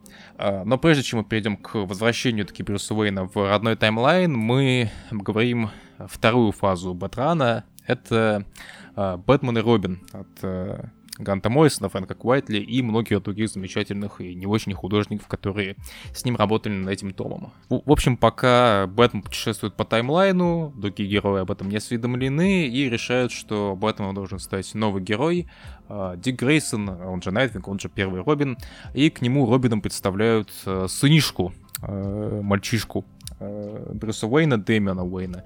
И таким образом у нас образуется, а, казалось бы, довольно дикий, но очень-очень харизматичный тандем а, бывшего Робина и нового, и самого современного Робина. А, да, двух сыновей Брюса Уэйна, которые при этом э, очень-очень разные, диаметрально разные, а, но которые вот на стыке вот двух разных э, образов Робинов находят какой-то компромисс и становятся очень-очень интересным дуэтом.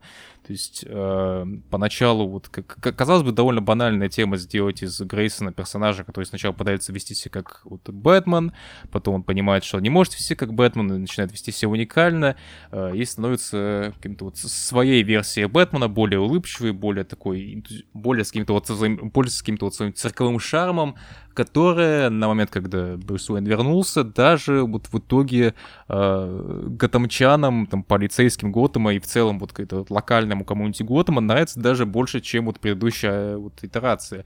И я в этом, кстати, вот вижу вот некий комментарий Моррисона на тему того, что вот, вот в локальном вот этом комьюнити, вот, что Бэтмен, он, по сути, вот по, по, своего рода должен быть вот таким более улыбчивым чуваком. А, более, более улыбчивым, более позитивным. Это и на уровне вот лора работает, и на уровне вот того, какой может быть Бэтмен вот в целом для читателей комиксов именно. А, но об этом чуть позже. А, Вообще мысль, э, мысль хорошая и безумно интересная, просто мысль хорошая и безумно интересная, особенно э, замечательная и любопытно она звучит на фоне того, что по сути а, первой же аркой Бэтмена и Робина э, Моррисон, по сути, перезапускает Бэтмена, причем э, перезапускает Бэтмена не просто как персонажа, ну, то есть буквально Бэт, Бэт, Бэтмена 2.0 показывая в виде Дика Грейсона, но и э, переигрывает сюжет из самого-самого э, начала э, первого тома Бэтмена, то есть, который выходил еще в сороковые, потому что новый антагонист, мистер Пиг, он ставит перед собой ту же самую задачу, которую ставил перед собой э, Джокер в начале, ну, в начале типа, своей истории, а именно от, отравить э, водоемы Готэма и э, подвергнуть его жителей влиянию своих э, э, чудо, чудо-препаратов, назову это так. Тут еще стоит отметить, что арка чудесна вот не только вот сценарно, но и визуально. То есть именно первая арка Куайтли, вот я знаю, что очень многим людям в коммунити не нравится Фрэнк Уайтли по определенным причинам. Там у него лиц хреновый, в целом ему артстайл не нравится. Но, мой взгляд, абсолютно чудесный, и вот э, особенно динамика, вот эти вот позы. А, вот, особенно он, отлично, мой взгляд, придает грацию вот именно Грейсона как э, циркача. И мне еще нравится то, что первыми вот э, хенчманами, вот этими вот э, миньонными помощниками вот этого мистера Пига становятся, по сути, цирковые вот э, трюкачи, короче, всякие персонажи цирка, типа бородатая женщина огромная, вот это вот все. То есть, по сути, Бэтмен циркач э, и Робин, который под, поначалу, ну, самый первый Робин тоже циркач, они, они сражаются с циркачами. Это, на мой взгляд, прекрасно тоже.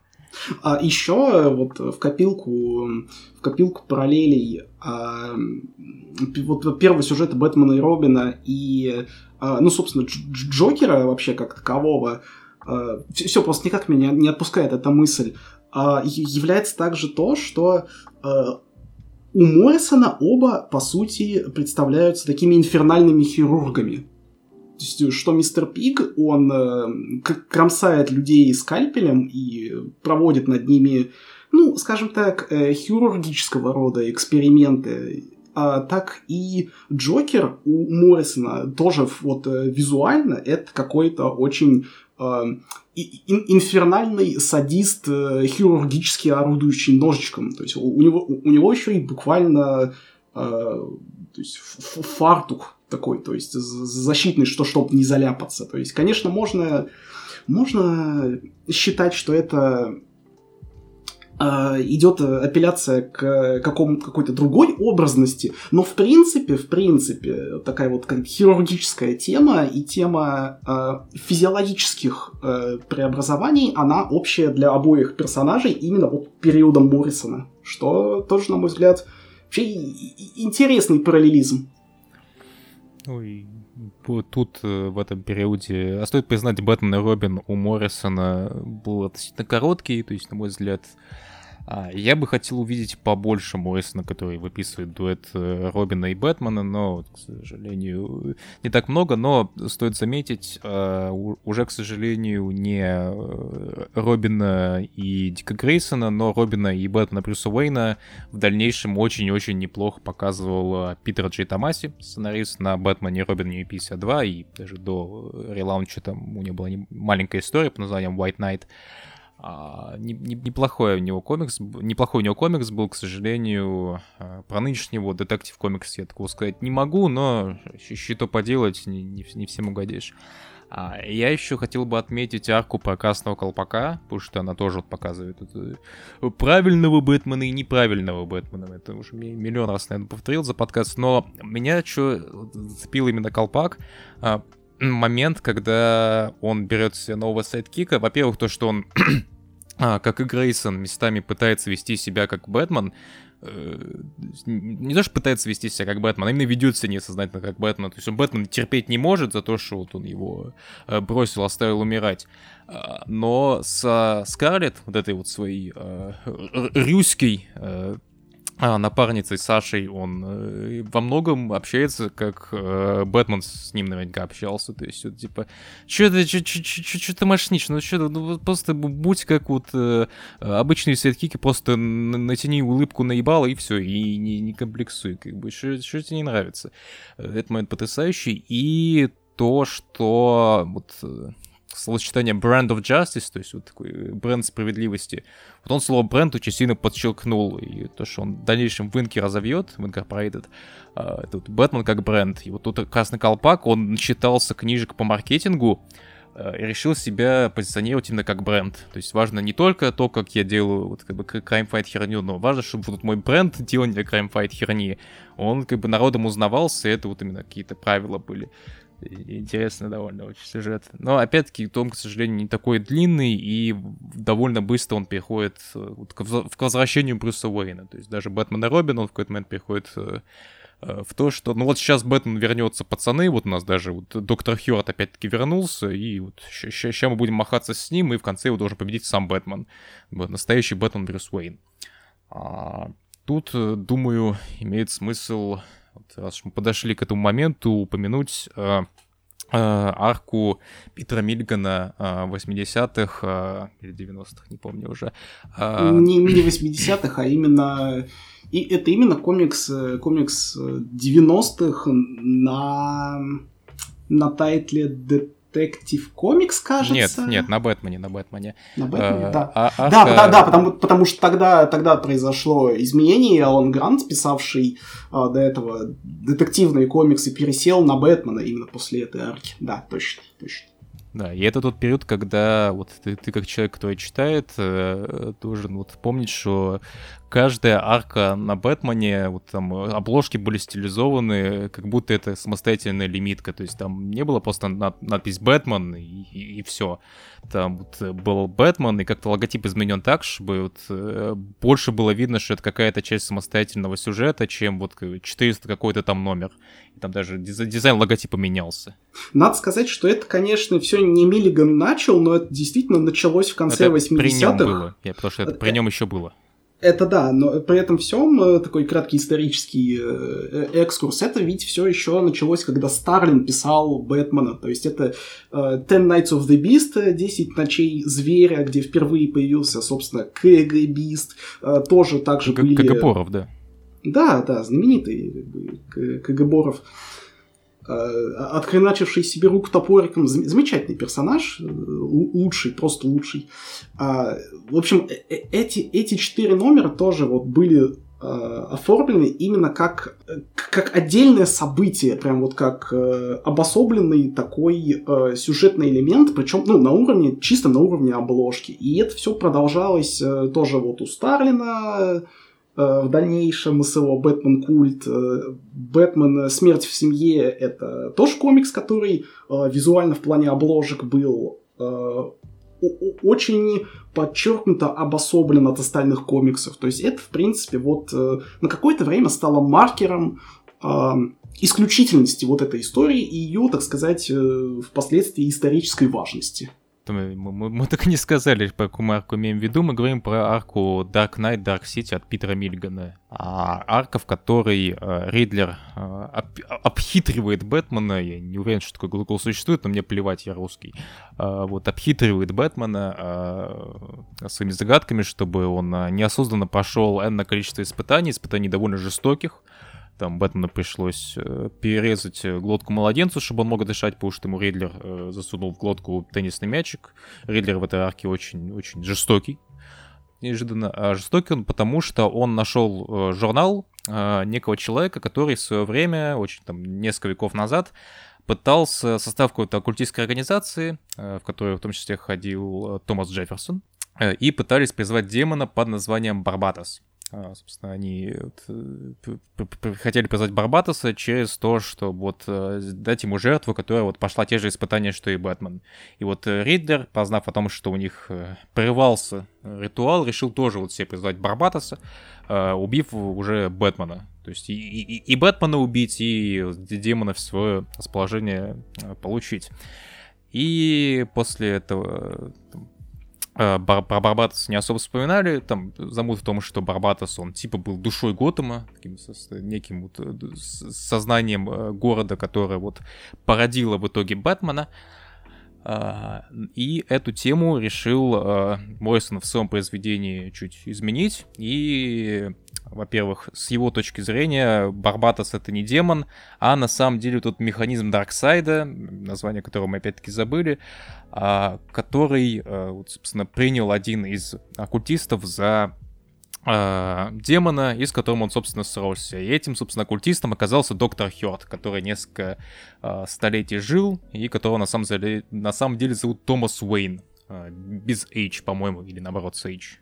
Короче, Томас Уэйн, не который отец Бэтмена, но который тоже это, родственник какой-то из, из давних вот э, клуаров, и который вот по, по, поэтому и пытался и, значит, э, своего... Поэтому и пытался отца Бэтмена э, заменить э, и опрочить его репутацию. И, собственно, вот в, при возвращении Брюса Уэйна и при вот, последней арке Мойсона Бэтмена и Робина доктор Хью таки опять вернулся, Э, чтобы добить э, наследие Бэтмена до конца. И вот, собственно, по -по поэтому вот э, доктор Хёрд, вот Томас Уэйн, это вот, по сути, такая вот буквально дьявола, персонификация зла, которую вот Бэтмен, будучи вот, великим героем, может победить. Просто потому, что он сильнее ее. Вот такой великий человеческий герой. И одновременно с этим Хёрд это очень такая вот специфическая э, дыр...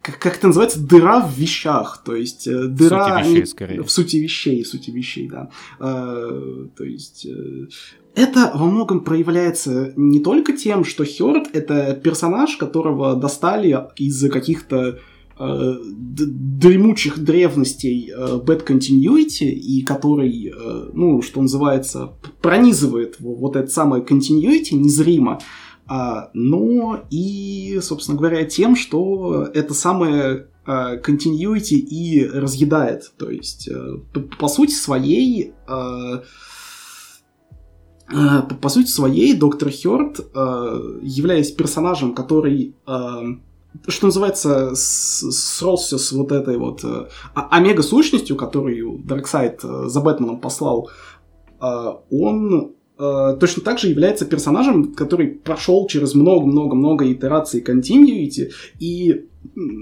про которого тоже сложно сказать, э, насколько он вообще ну, э этому миру принадлежит. То есть он такой элемент э, хаоса и энтропии. То есть вот возможно именно в этом, кстати, Моррисон и ну вот в хаосе и в энтропии и видит, так сказать, вот ультимативное зло не только ну, для Бэтмена, но, но и в принципе вообще по, по жизни, да, то есть по, по пониманию мироздания, скажем так.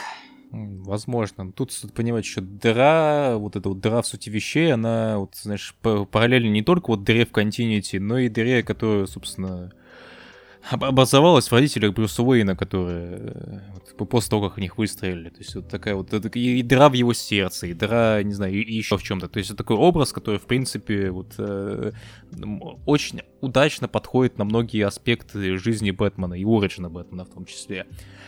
И в том числе в следующей фазе своего рода какой-то округ, э, круг э, имел довольно важную часть сюжета. Предлагаю перейти к Batman Incorporated. Ох, Batman Incorporated — это безумно интересный период, который... Э, ну, вообще, Batman Incorporated — это период, э, состоящий из двух фаз, э, потому что комикс выходил на рубеже э, на рубеже начала предыдущей декады. То есть, э, вот как мы выходим на рубеже этой декады, так и тот комикс выходил на рубеже той декады. Мы, мы, как мы корпорация, кстати. Мы корпорация, да. А, так, хуйня. А, это, это кринж, мы это вырежем, да. А, не так, нет, вот это не вырежем, иди ты нахуй. Ладно, ладно. А, комикс выходил на рубеже э, таких очень двух важных э, для DC э, культурно-исторических вех э, до Flashpoint и, собственно говоря, New 52. И вот что называется, New, New 52 напополам рубит этот комикс на два периода. Период, когда э, когда, скажем так, э, Бэтмен разделился на э, локально-готэмскую часть которую, за которую остался э, за которой остался наблюдать э, Грейсон, все еще будучи Бэтменом. То есть он довольно большую часть э, до, флеш, до флешпоинта все еще оставался Бэтменом, даже в даже состоял в какой-то из итераций Лиги Справедливости. Точ, точно, точнее сказать, к сожалению, не могу, потому что вот эту итерацию Лиги Справедливости я, я читал очень урывочно, но, но то, что я видел, э, это, ну, а видел я вот как раз-таки то, что по, по таймлайну очень сильно ну, стыковалось с Инкорпорейтедом, там был э, Бэтмен именно Грейсон. В общем, Грейсон остался Бэтменом, что называется, локальным, Бэтменом именно как э, такой вот э, готэмский супергерой. А, а Брюс Уэйн, вернувшийся, понимает, что нужно действовать масштабнее, что нужно, что называется, себя позиционировать как бренд, нужно восстанавливать э, бренд Бэтмена. И, и уп- упрочить его, и, что называется, выходить на новый уровень. Да, глобализация а, такая своего рода. Да, и вот э, между обоими э, периодами Batman Incorporated, э, до флешпоинтовский и New 52, есть, э, ну скажем так, довольно заметная разница в масштабности, потому что первый том Incorporated, он буквально Batman goes around the world. То есть Бэтмен буквально выходит на такой ну, можно сказать, Джеймс Бондовский уровень. А, это какие-то масштабные интернациональные э, приключения э, то в Японии, то в Мексике, то в Англии. В общем, помотало этого Бэтмена будь здоров и где только не было. И вот э, прежде чем мы перейдем к второму тому, который э, немножко скукожился, возможно, не, возможно, не только по повествовательным причинам, но и по причинам, возможно, редакторским, э, надо, надо сперва э, обговорить э, некоторые интересные детали именно первого тома, который глобальный, интернациональный. Вот, да, то есть, по сути, вот первый том, он про то, как Бэтмен, опять-таки, ходит по миру и рекрутирует Бэтменов разных стран. Ну, которые не Бэтмены, но вот теперь становятся вот агентами Бэтмена. То есть вот, э, он выходит вот э, на рынок так называемых вот секретных шпионских организаций, а, на котором, как мы в итоге выясняем, Бэтмен не сможет конкурировать. А, вот, капитализм сажал, отрубил финансирование. Вот, но я бы хотел заострить внимание на вот первых двух номерах, где Бэтмен приезжает в Японию. То есть первое место, куда он приезжает, это Япо... вместе с женщиной-кошкой, это Япония. И он э, приходит туда, чтобы рекрутировать местного краймфайтера, которого зовут Мистер Unknown, мистер неизвестный, буквально. И мы не знаем его настоящего имени. Но Бэтмен знает, но не говорит. И, и, и, это прикольная шутка. Вот. Э, его убивает местный злодей, лорд Десман, э, персонаж 60-х э, годов Бэтмена, который если вы погуглите, как он, как он выглядит, вы сразу же скажете, что вот... Ну, если вы хоть раз смотрели «Могучих рейнджеров», там сериалы, особенно там более старые, вы скажете, это, этот персонаж очень похож вот на злодея могучих рейнджеров, вот такой из жанра сэнтай в целом, то есть вот такой чувачок в трико и типа страшном одеянии, то есть вот такие косточки и черепок и он становится первым злодеем вот э, местного нового Бэтмена, да, потому что у мистера вот этого Unknown, мистера неизвестного, оказывается sidekick, Э, которого в итоге Бэтмен и рекрутирует, и делает его Бэтменом Японии после того, как они победили а, мистера, вот, э, Лорда Смерть. Лор, Лорда Человека Смерть, извиняюсь, он, он тоже человек. А, и тут в чем прикол. А, про Бэтмена, как возможно, знаете, выходила в свое время, давние, давние времена манга, которую в Америке издавали под названием Бэтманга. А, и автором этой манги был э, мангака Джира Куата. А, или Дзира Куата, если вам а, Поливанов ближе к сердцу. Вот. И в первой арке этого комикса Бэтмен и Робин сражались, собственно, с Лордом Death Man ом. Но тут параллели с японской адаптацией Бэт приключений не заканчиваются, потому что вот это вот э, sidekick а мистера Unknown а, который становится Бэтменом Японии, зовут Джиро. Э, Джиро Осаму тут. То есть тут отсылка э, не только на вот этого мангаку, которого э, Моррисон сделал э, Бэтменом, что, заметьте, очень щедро с его стороны, а, но и на саму Тедзуку. Но это уже, это уже более спекулятивный момент, на, сам, на мой взгляд, но тем не менее. А, вот. И весь Бэтмен вот первой фазы, вот первой фазы, третьей фазы, вот первой фазы Бэтмена Корпорейта, вот он вот такой. Он ходит по разным местам, и происходят такие вот шпионские боевички. Э, я вот э, когда читал это, интерпретировал все это, весь этот замес, что вот у нас есть два Бэтмена, один локальный, другой вот глобальный, всемирный, а, тем, что вот а, Бэтмен, который Дик Грейсон, более улыбчивый, более позитивный, и он должен быть, по мнению Моррисона, скорее в комиксах, а, то есть в каком-то более локальном таком месте.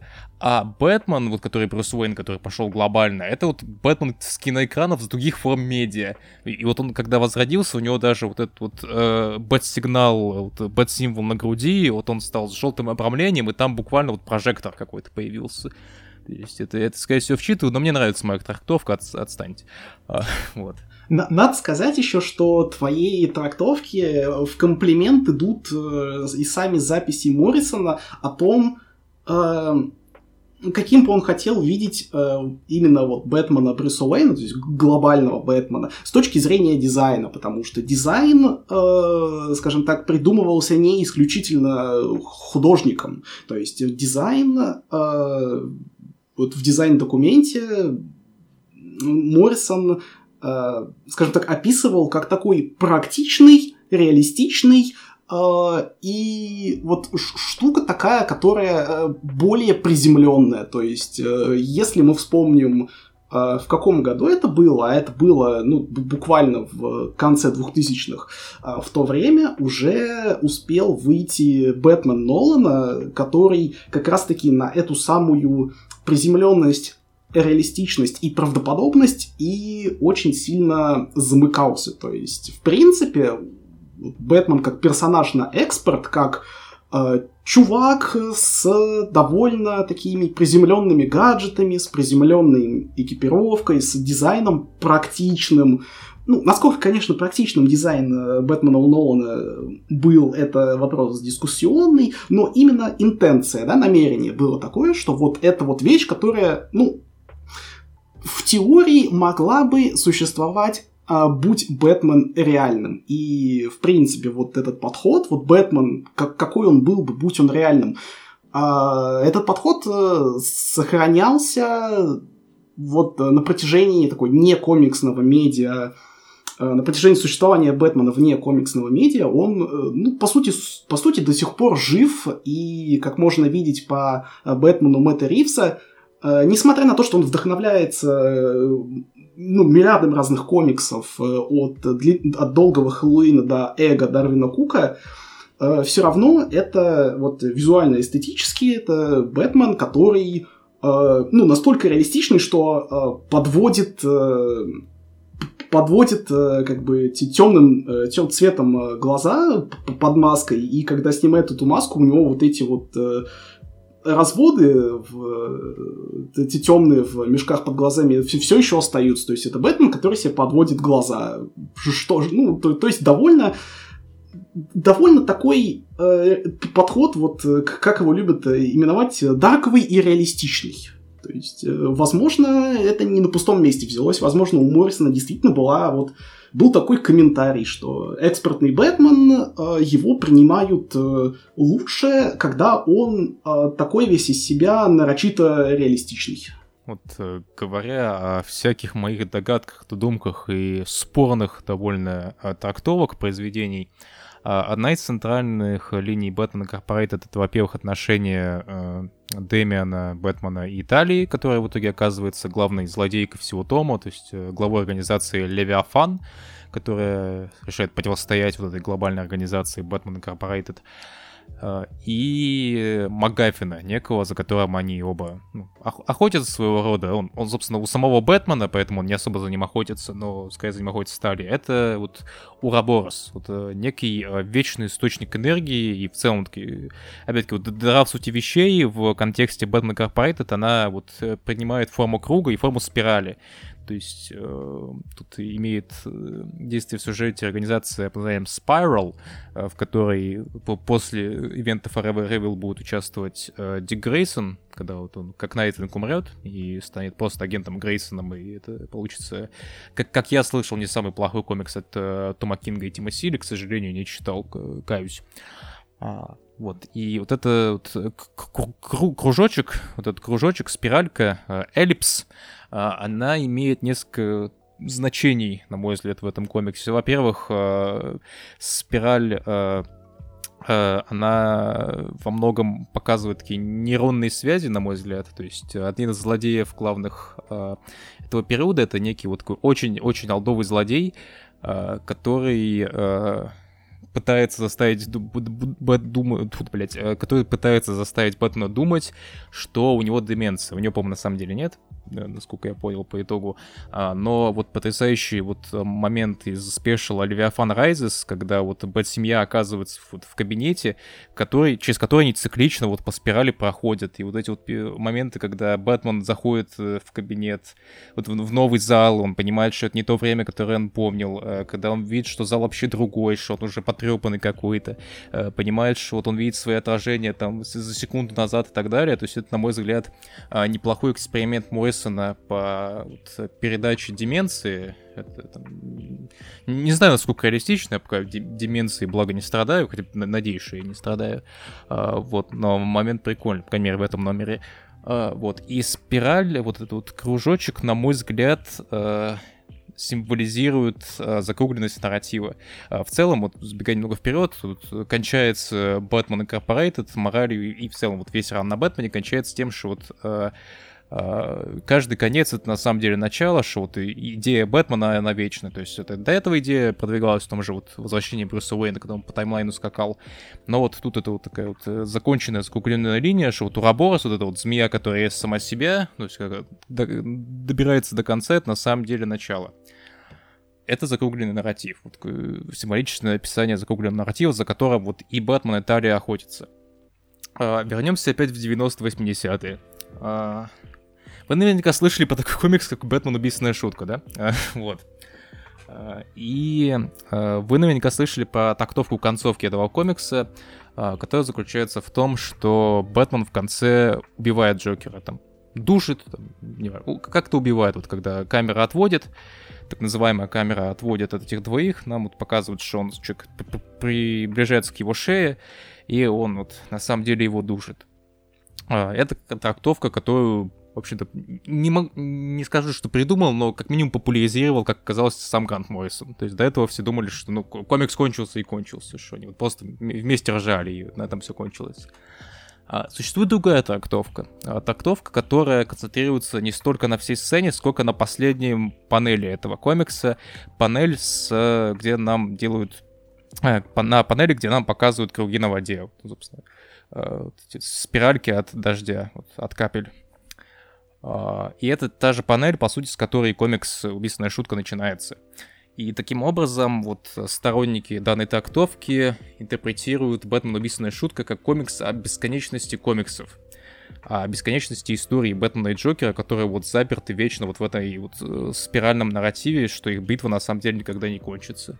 Что это что убийственная шутка это не та, не, тот, не та шутка, которую рассказал Джокер, после которой его Бэтмен убил, а это вот, собственно, вот то, что они вечно вот в этом вот а, в этой цикле находятся. И на мой взгляд, Ураборос тут символизирует то же самое, что вот... Э, то есть, на мой взгляд, тут э, Моррисон отсылается опять-таки к Муру. И вот когда говорят, что типа вот, Грант Моррисон не понял убийственную шутку, на самом деле про это, на мой взгляд, понял. Возможно, он просто поменял свой взгляд, или, или он пиздел нам, и, или он предполагает, что может быть несказанных трактовок, но, на мой взгляд, этот Ураборос — это именно вот закругленный нарратив именно из убийственной шутки.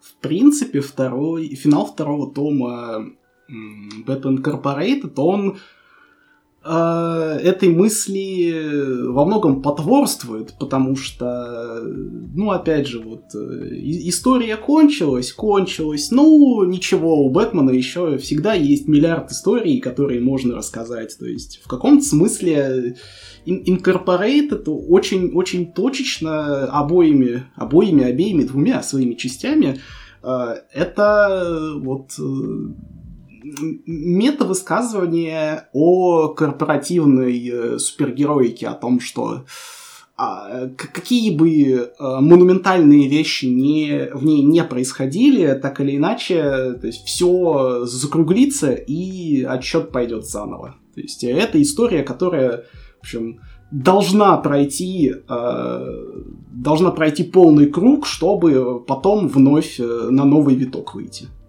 Это, это очень интересная трактовка. Во многом даже, во многом даже, скорее всего, соотносящаяся с, ну, с реальностью.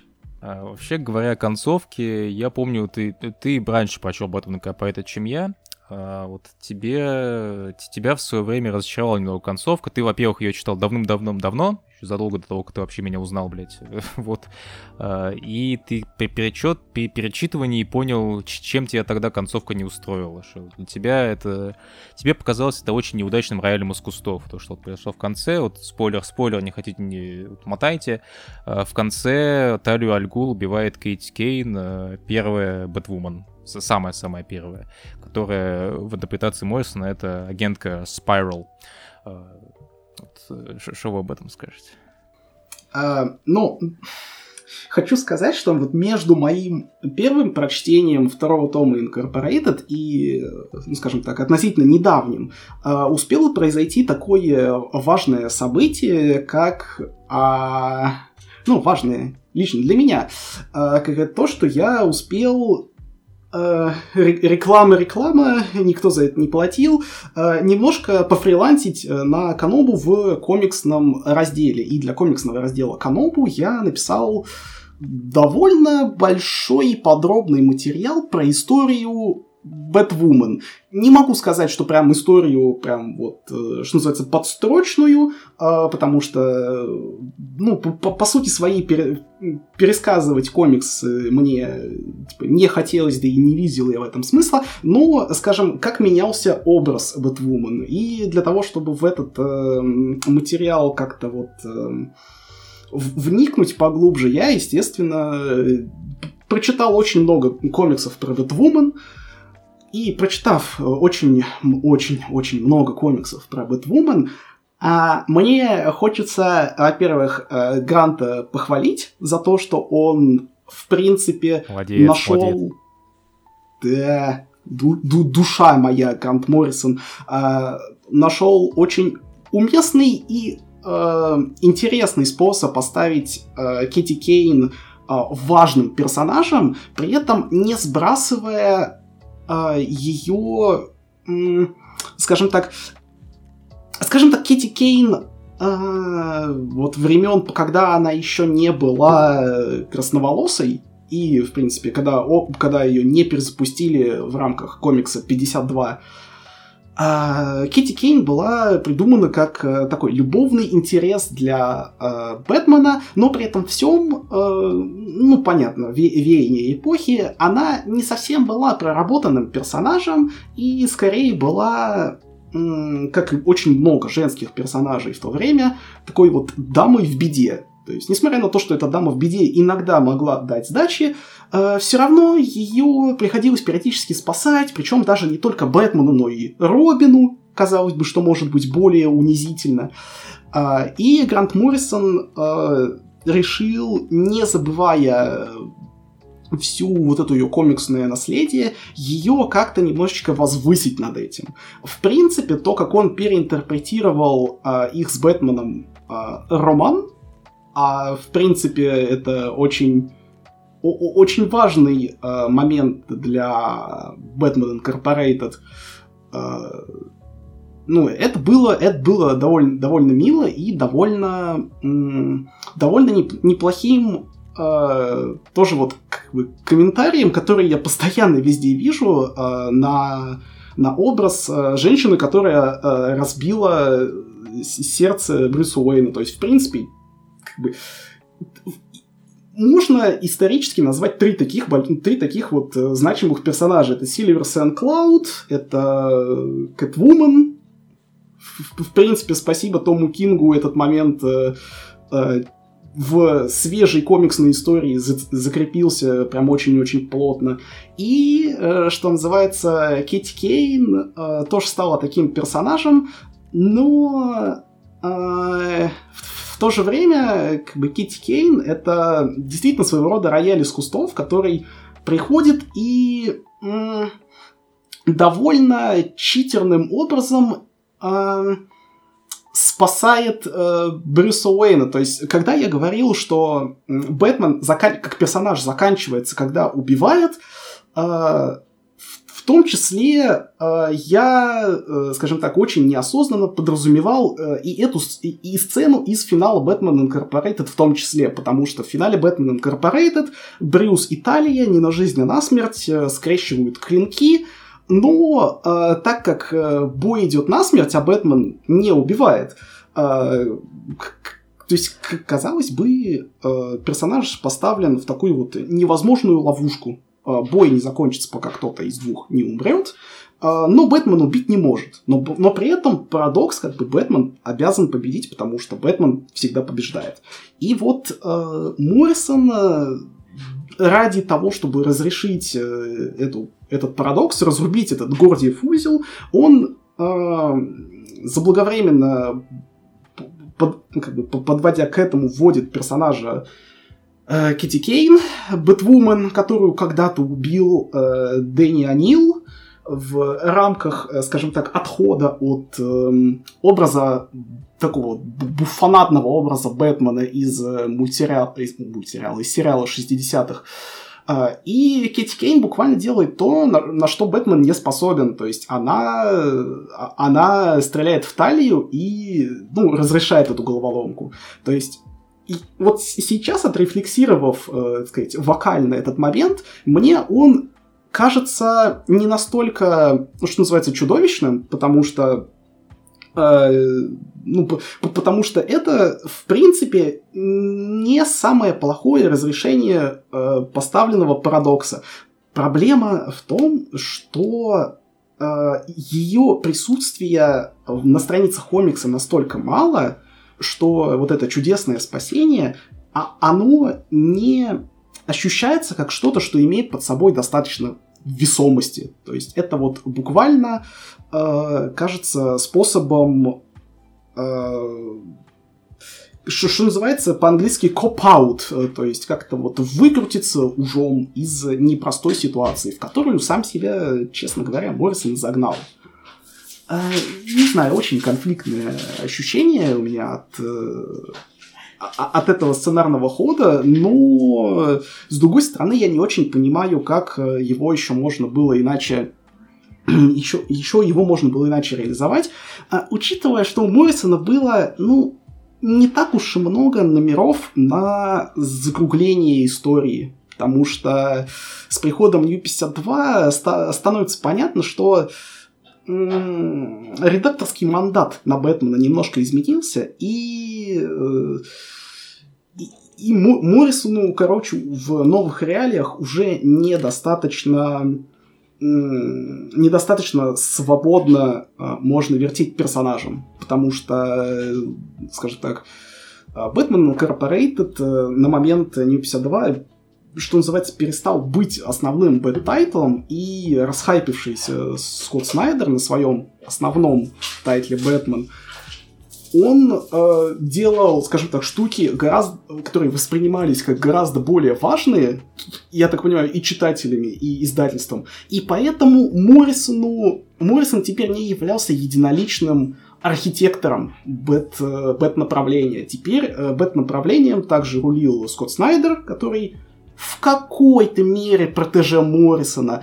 Но, опять же, их интересы лежали в скажем так, в разном. И интересы Моррисона, они, ну, скажем так, э, немножко более глоба- глобальные были и шли в, в, в разрез с э, планами, планами Снайдера. Поэтому, поэтому вот весь второй том из-за этого ощущается сильно, сильно куцем и сильно, что называется, срезанным на углах.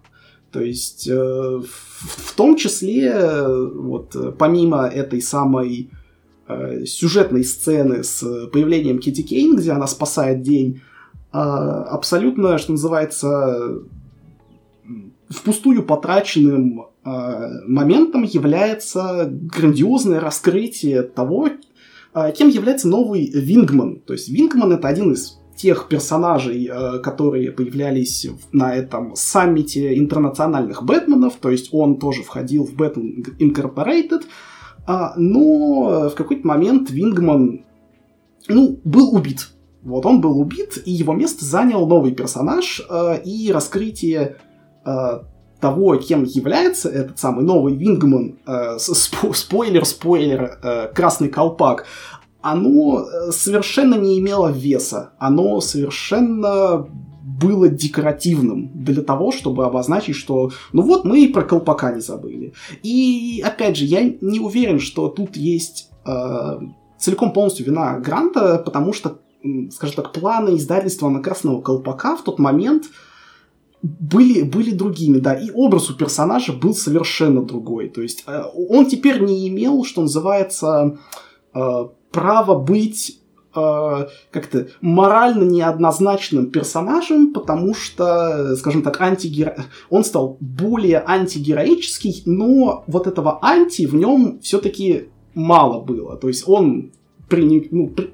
Красный колпак 52, несмотря на то, что этот комикс писал Скотт Лобдел, и поэтому он был довольно эджовым, где Красный колпак э, стрелял во всех из своих двухручных пистолетов, все-таки а, это был больше комикс про э, такого удалого героя, который не чурается пожестить. А Красный Колпак, э, Дж, то, Красный Колпак слэш Джейсон Тодд, это все-таки персонаж, который э, меньше герой, чем э, какой-то вот, э, простите, мудак озлобленный. И вот не работает э, вот это вот закадровое перековывание колпака в и внедренного агента в Batman Incorporated просто потому, что оно а, а, оно сценарно никуда не ведет. То есть да, даже, даже учитывая, что ну,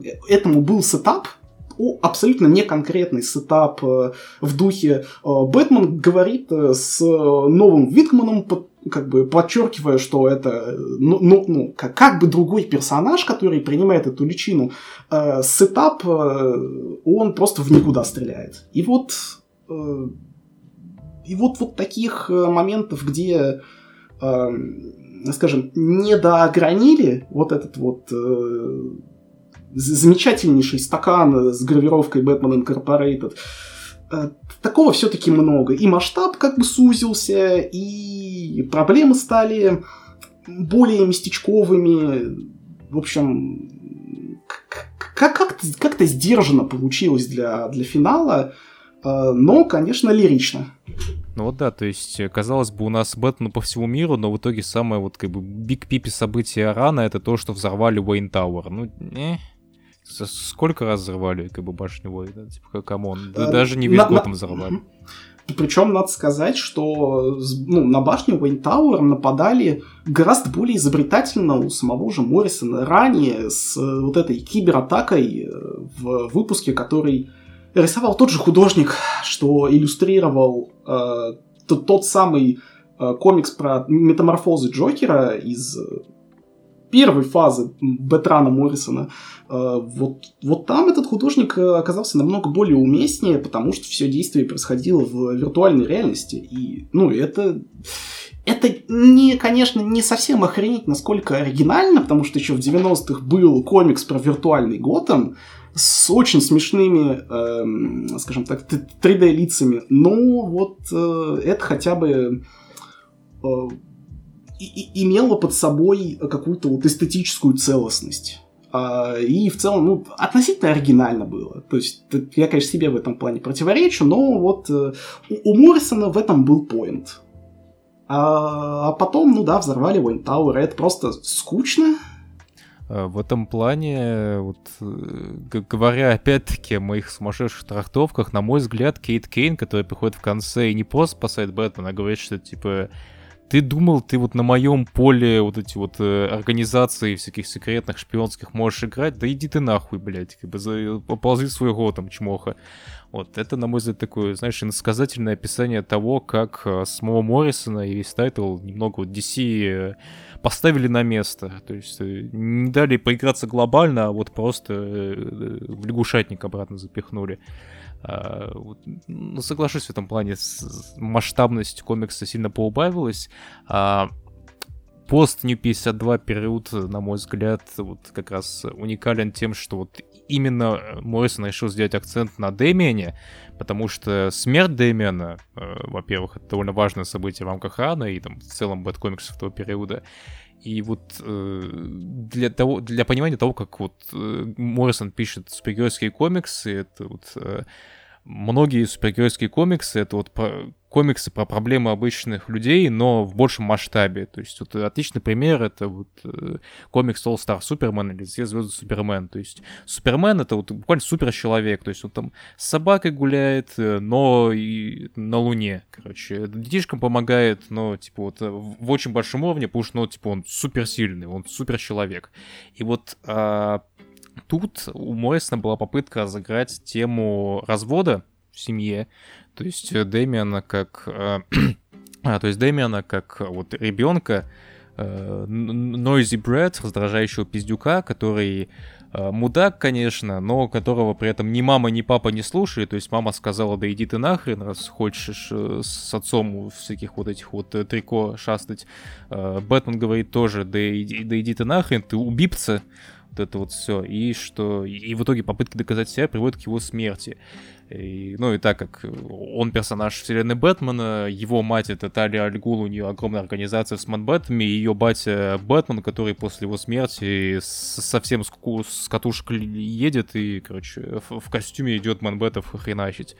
Вот. В этом плане это, конечно, интересно, но вот именно, как ты отметил, вот масштабность не ощущается за всем этим. Вот относительно, опять-таки, вот того, что было у Моррисона до этого, потому что он до этого в таймлайне путешествовал, блин, от оружия Дарксайда, вот это вот все. А тут, ну, вроде по всему миру, а, а в итоге опять в Готэме тусуемся. Э, такое себе.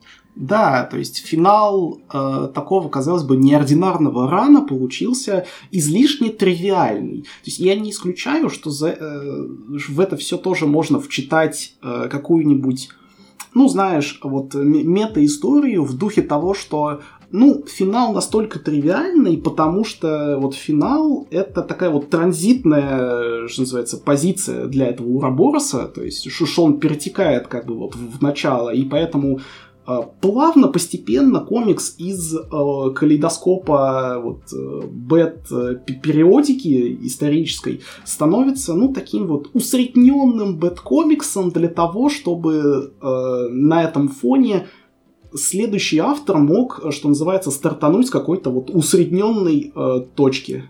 Но, конечно, э, в, именно вот в рамках э, непосредственно такой вот э, очень условной кривой интереса э, тут э, остается довольствоваться только какими-то мелкими такими вещами, потому что основная фабула, она, ну, не настолько дикая и э, заводная, как можно было ожидать от э, человека с таким ну, крутым воображением, как Грант Моррисон. А, с другой стороны, э, я еще просто хотел спросить, а вот э, ну, относительно того, что Моррисон как бы вписывал вот себя в, в Дэмиана, а, есть ли вот какой-то интересный подтекст между, между тем, что вот, вот, вот понимаешь, я просто не помню, это, это вот у Моррисона, типа, Моррисон же без отца жил, или, или как, то есть? По-моему, да, то есть он в каком-то интервью говорил, что он не так часто в своем творчестве раскрывает персонажей матерей, потому что у него мать до сих пор жива, и что ему он не ощущает, что вот он, не знаю, утрату матери, потому что у него до сих пор не было. То есть он со своей матерью чудесно общается. А отец, я так понял, ушел у CV в какой-то момент, э, то, то ли умер, то ли, то ли не пост близкий не был, я на самом деле точно не помню, может, кто в комментариях потом напишет. Э, и из-за этого вот персонаж отца довольно часто в произведениях Мойсона, в частности у, у Бэтмена, потому что, ну, опять-таки, мертвые родители, они играют довольно важную роль. Ну, в Джо Барбериан, да, у главного героя это тоже, что называется, а, а, отца не было всю, историю, потому что он, э, ну, скажем так, умер когда-то. А, но я вот относительно Бэтмена хотел, э, вот, э, скажем так, просто вот поинтересоваться мнением, узнать, как думаешь, вот отстраненность Бэтмена от своего сына является какой-то вот меры и рефлексии самого Моррисона на вот эту свою какую-то жизнь бытовую, семейную? Не знаю, с одной стороны, вот опять-таки он это много где скрывал, тот же вот All Star Superman, для Супермена важны, по сути, два отца в его жизни. Столько важны его, не столько важна его ма, сколько важен его па. Э, не столько важна его биологическая мама, сколько Джорел, который вот его, в, в, по сути, вот в конце из этого вот кататонического состояния выводит. А тут, на мой взгляд, э, просто он хотел вот именно драму развода показать, а то, что вот он отстранен от Бет, от Дэмиана. Ну, э, скорее, ему это, наверное, было неинтересно. Не исключено, конечно, что это такое, знаешь, подсознательно вот э, передача того, что вот он ощущал какую-то дистанцию с отцом, но, типа, мы, мы, же этого не знаем. А, плюс, опять-таки, континенти давило в том плане, что вот, почему между ними конфликт, вот, вот тоже Моррисона, потому что вот он э, и... Кого он убил там у Моррисона? И злодея Какого-то, какого-то злодея, да. Он убил какого-то подземного, подземного злодея, который держал людей э, в заложниках. Э, по-моему, он так хотел этим показать, что вот, бать, смотри, э, все это время ты мог просто, короче, со злодеев убивать, лол. Не, по-моему, ну, в рамках не 52 это Nobody, а в uh-huh. рамках, по-моему, Incorporated, он, он, это же он, по-моему, деда убил, который вот, типа, деменции. Да, да. Вот, uh-huh. ну, потому что выбора особо не было. А, вот э, в этом плане, то есть между ними все еще конфликт, потому что, ну вот, э, э, ты, такая вот как бы в принципе у Бэтмена есть которую он того же Мойсона нарушил, но не совсем. В, в, в общем, не знаю я, да. Но стоит заметить, вот в плане вот дистанции с сыном, вот, э, тот же Моррисон э, упоминал в интервью, у него Бэтмен не плакал, по сути, по смерти Брюса. Это происходило в куче других спин э, потому что, ну, так называемый реквием по Робину он происходил во всех бэт-тайтлах от того периода. А у нас, по-моему, даже Азбука one-shot издавал какой-то на эту тему или, или просто какой-то из сборников входило, не помню. Вот. И там показывали, знаешь, моральные терзания Брюса, вот это вот все. А, ну, тут они тоже показывают, что он, ну, естественно, страдал от этого. Но вот как писал сам Моррисон в интервью, он э, не любит Бэтмена, он не любит скулящего какого-то ноющего Бэтмена. То есть он прежде всего герой, который вот как бы с скорбью Э, свою скорбь преобразует в свое геройство. То есть он именно вот, короче, заорал, заревел так на всю... Заревел не именно, заплакал, закричал на всю пещеру, надел бы экзоскелет и полетел, короче, махаться с мамкой. Ну, хорошо, ну, хорошо. А, ну, в общем, да, Бэтмен Моррисон был довольно интересной вещицей, а, подошел к концу, прям, прям как наш подкаст, дорогие друзья, дорогие слушатели. Спасибо всем, кто прослушал до конца. А, вас, может быть, не так уж много, но мы вас любим всеми фибрами души. Вот, надеюсь, вы этот подкаст уже слушаете, имеете возможность послушать не только э, во ВКонтакте, но и на других сервисах, которые я хочу залить э, этот подкаст, но будет что будет. В общем, да, Ураборос замыкается. Э, этот конец — это лишь начало следующего подкаста, который, надеюсь, выйдет до конца этого года. Вот, что вам есть сказать нашим слушателям на прощание, Антон? Огромные слова благодарности тем, кто дослушал этот э, монументальный и монструозный, как, э, собственно, и сам Ураборос, э, как и сам э, ран э, Гранта Моррисона на Бэтмене подкаст. Э, надеюсь, вам э, понравилось, надеюсь, мы вас не утомили. В общем, спасибо огромное, если ответ на, на, на все вот эти вот пожелания будет э, «пилите еще». Это, это важно и приятно. Всем спасибо за внимание. Мы отчаливаем. Адиос.